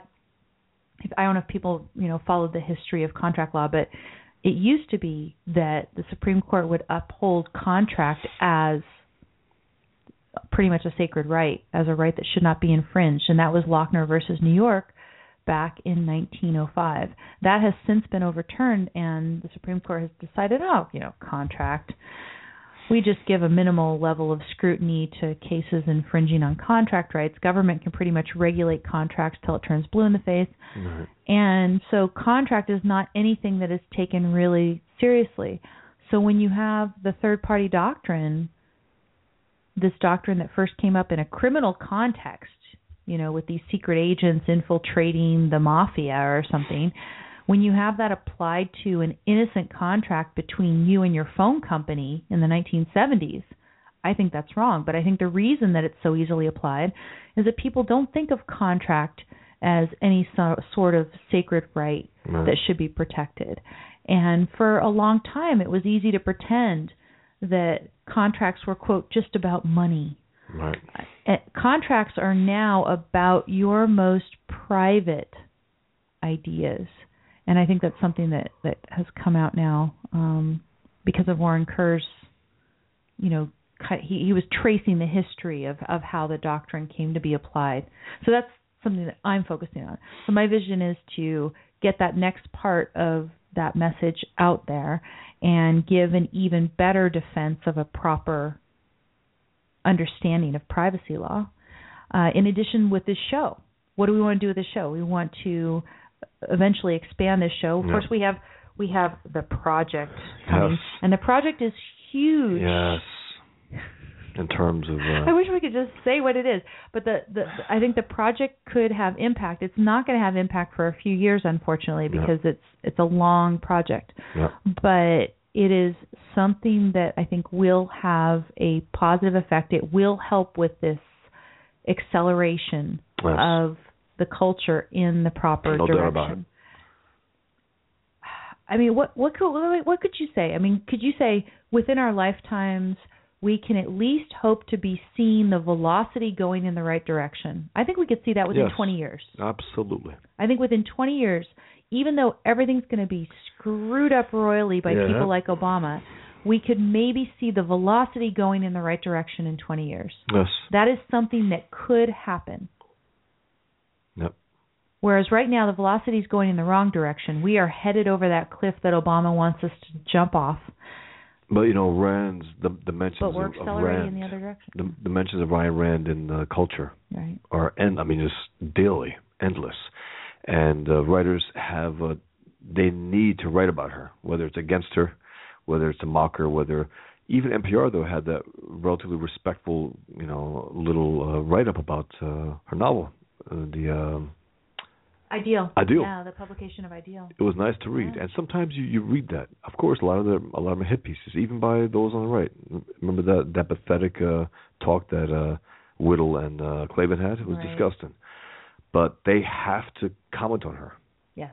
They have to. They're not ignoring her anymore. They can't. there's that too. There's that, and I think uh, with more exposure, there's a more appreciation for what she actually said, what she actually meant, and that's going to be a difference also. Because be, believe me, I mean, people the way they live their lives, they look at objectivism. They can't have much argument against it by the way they live their lives, by the way they they see reality. Um, if you know, they have to. She has to be misinterpreted. In other words, to be uh, the way she's smeared. Would you would you think it's unrealistic to think that we could have the velocity going in the right direction in 10 years? you know, I'm pretty um I th- I think 20 is more I'm pretty op- realistic. pretty optimistic, almost to the point where I didn't think Obama would be elected uh, again because uh he's an anti-American, friends with a terrorist. Bill Ayers, I I didn't believe it. But then you look at McCain. There was he, there was nothing against him for that to happen. And you look at eight years of Bush and what the Republicans did. They spent like uh, drunken Democrats. So I, I have, you know, I made my mistakes. I just I thought he couldn't get through. I thought Americans would see him for the scumbag that he is, and they didn't. But again, there was no battle against him. There was no champion against him, an American fighting to save the country from him. So if you have that, you know, there's a Ted Cruz is building it. He's building, So we'll see. we we have it and will we have enough people behind him and that's the biggest question. So so I mean really really the idea is for us to do things that we enjoy doing that we can provide value to other people over the next year, over the next 3 years, 5 years, 10 Yeah. years, 20 years. And yes, maybe the world is going to change in the direction that we're working towards um you know how how long do you keep going and then if you see that it's not going to but i, I we The are thing is- seeing signs Yes, we are seeing we are signs, seeing signs of to, acceleration in the right direction to know that unequivocal no doubt about it. that's it signs and like i said alex epstein from this past year is a, is a huge Yep. I, I think thing and the the success of free market revolution Yep. uh, your own getting to go talk about that book in China Yes. probably had some effect. I know that the Chinese government recently what they're starting to crack down on what's going yes, on in universities, Yes, probably in reaction to excitement about ideas like what possible. your own spread very, very possible. That makes sense because that was in the wake of that. But yeah, I mean, the thing is, you know, to keep fighting for the future, you know, because if you say, well, if you believe that nothing's going to happen, you're not going to do anything about it. It just depends on how long you think that ten year, twenty year, but you got to keep fighting. We have the right ideas. We have the truth on our side. It's just a point about trying to get that message expanded in a bigger, bigger way, and that's what we hope to do. I think this year. So the next piece of puzzle is to make ourselves healthy and more productive so that whichever way we choose to go at this and less sleep. to less sleep. But less deeper sleep. That's what this book says. Less but deeper sleep. Eight hours. That's ridiculous. It's ridiculous. There is, by the way, for you iPhone users, there is an app out there that you can get. What is it called? Sleep Tracker? Uh, no, it's sleep cycle. Sleep Cycle. I Sleep put it on my phone because he mentioned it. I'm going to do um, as as done with other things. I'm going to follow this to the T, and I already feel a difference. Literally, I'm going to follow it to the T and see see how this is, and then we can talk about it after after we're done with a- with a bit. A few months, I don't. So I halfway wa- done. So I want to hear what you people here in the chat room think. Craig says it's unrealistic for me to expect velocity in the proper direction in 20 years because not nearly enough lefties will die off in 20 years. Now, some lefties, though, like for instance, Yaron Brook said Yeah. that when he was a teenager, in his teens already, he was a major lefty yeah. And he read Fountainhead and Atlas Shrugged and switched over. So if you can imagine that we've got teenagers now who are lefties Yeah. who might read Atlas Shrugged and then they're going to be as powerhouse as Yaron Brook in 20 years. Yep. Could happen. Her books are selling. They're selling great. I mean, they're always selling. She's a perennial bestseller. The other, the other thing, being- um, one thing that Alex is doing with his book is people are giving his organization money to give free books Right, to teachers in schools. What was it, 40, 4,800 or 40,000? I I forgot something incredible. I mean, I forgot what the number. I think 48,800 for a particular school. Okay. I think is what it was, which is great, which is great, and uh, you know we'll see. But you know he's out there, and um, and he's not out there as objectives per se. Of, of, of course, when, when you know when he asked him, he brought up Aristotle, Ayn Rand, and they started getting into conversation.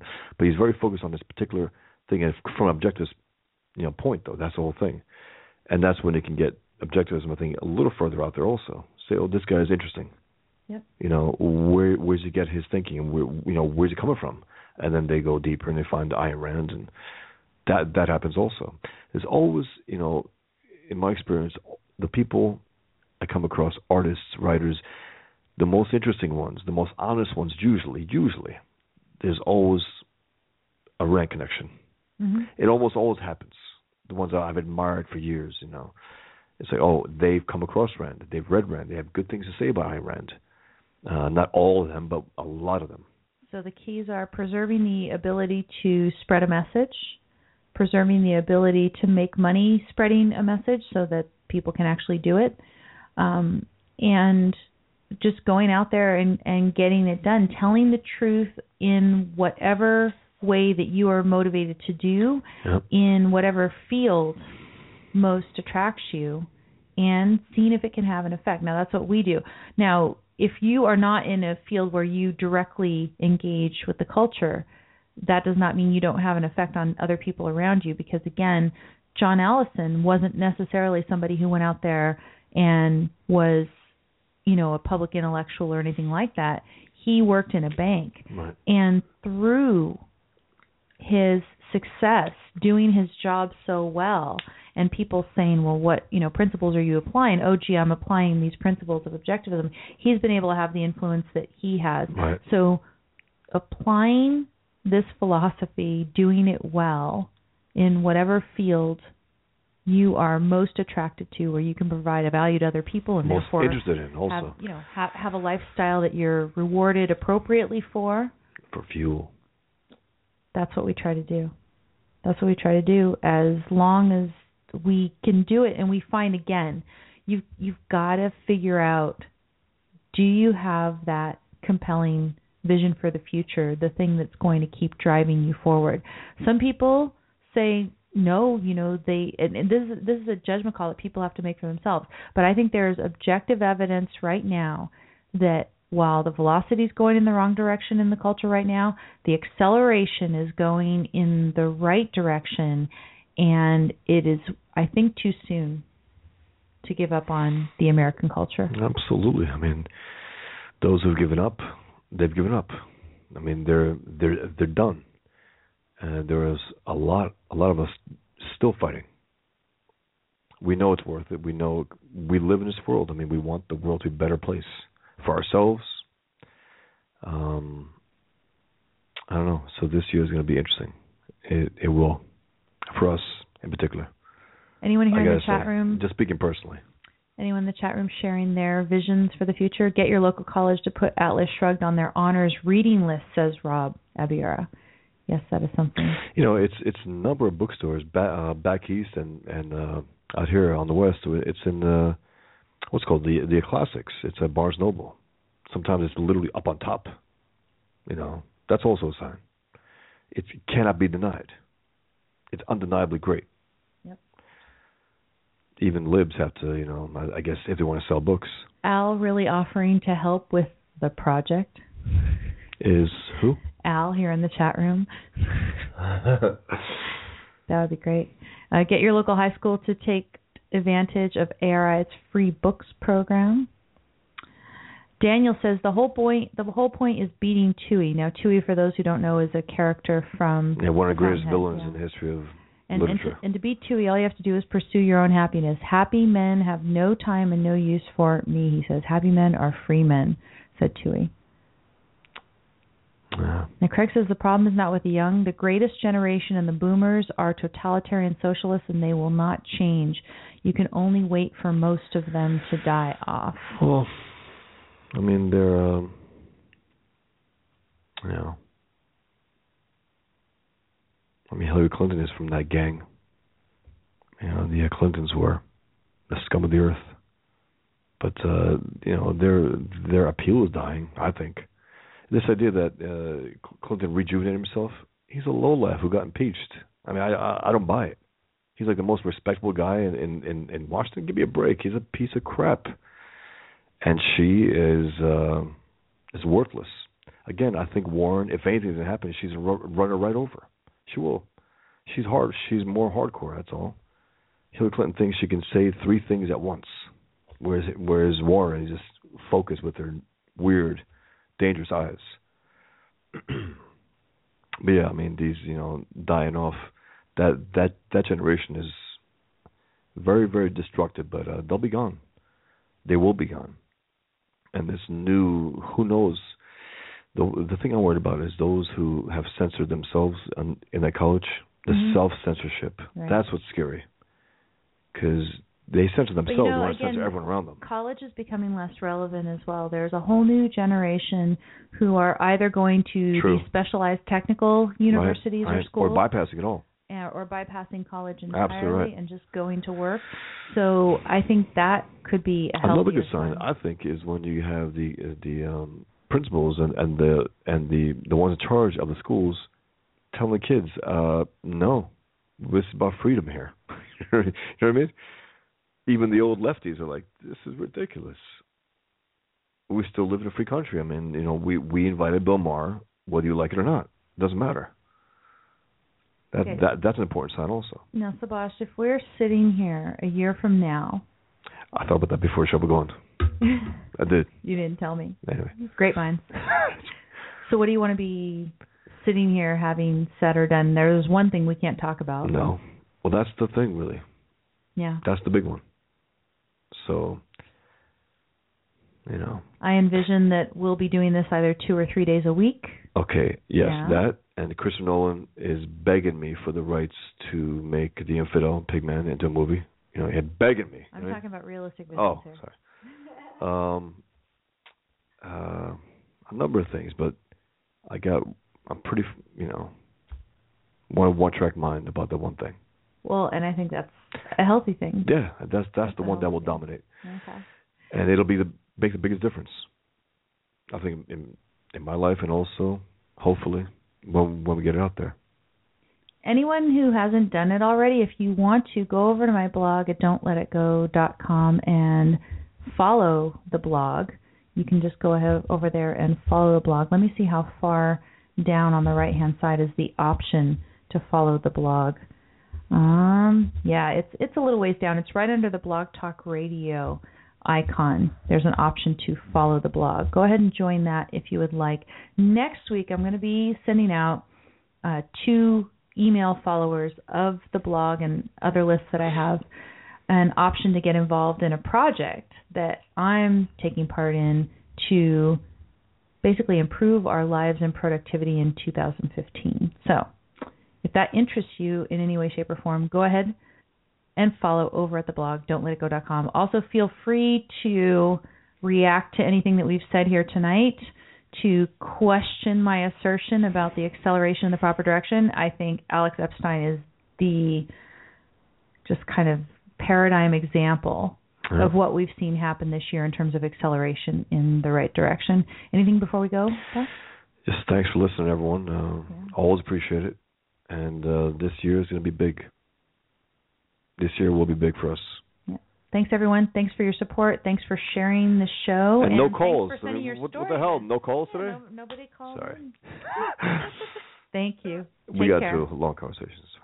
We'll talk in uh, next Friday, 10 a.m. 10 a.m. next Friday. Pacific 10 a.m. 10 a.m. Pacific time. It'll be John Allison from Cato. Pigman News. Infidel 3 will be out soon, as soon as I possibly can. 54 pages right now. That's all. More news later. Take care, everyone. Good night.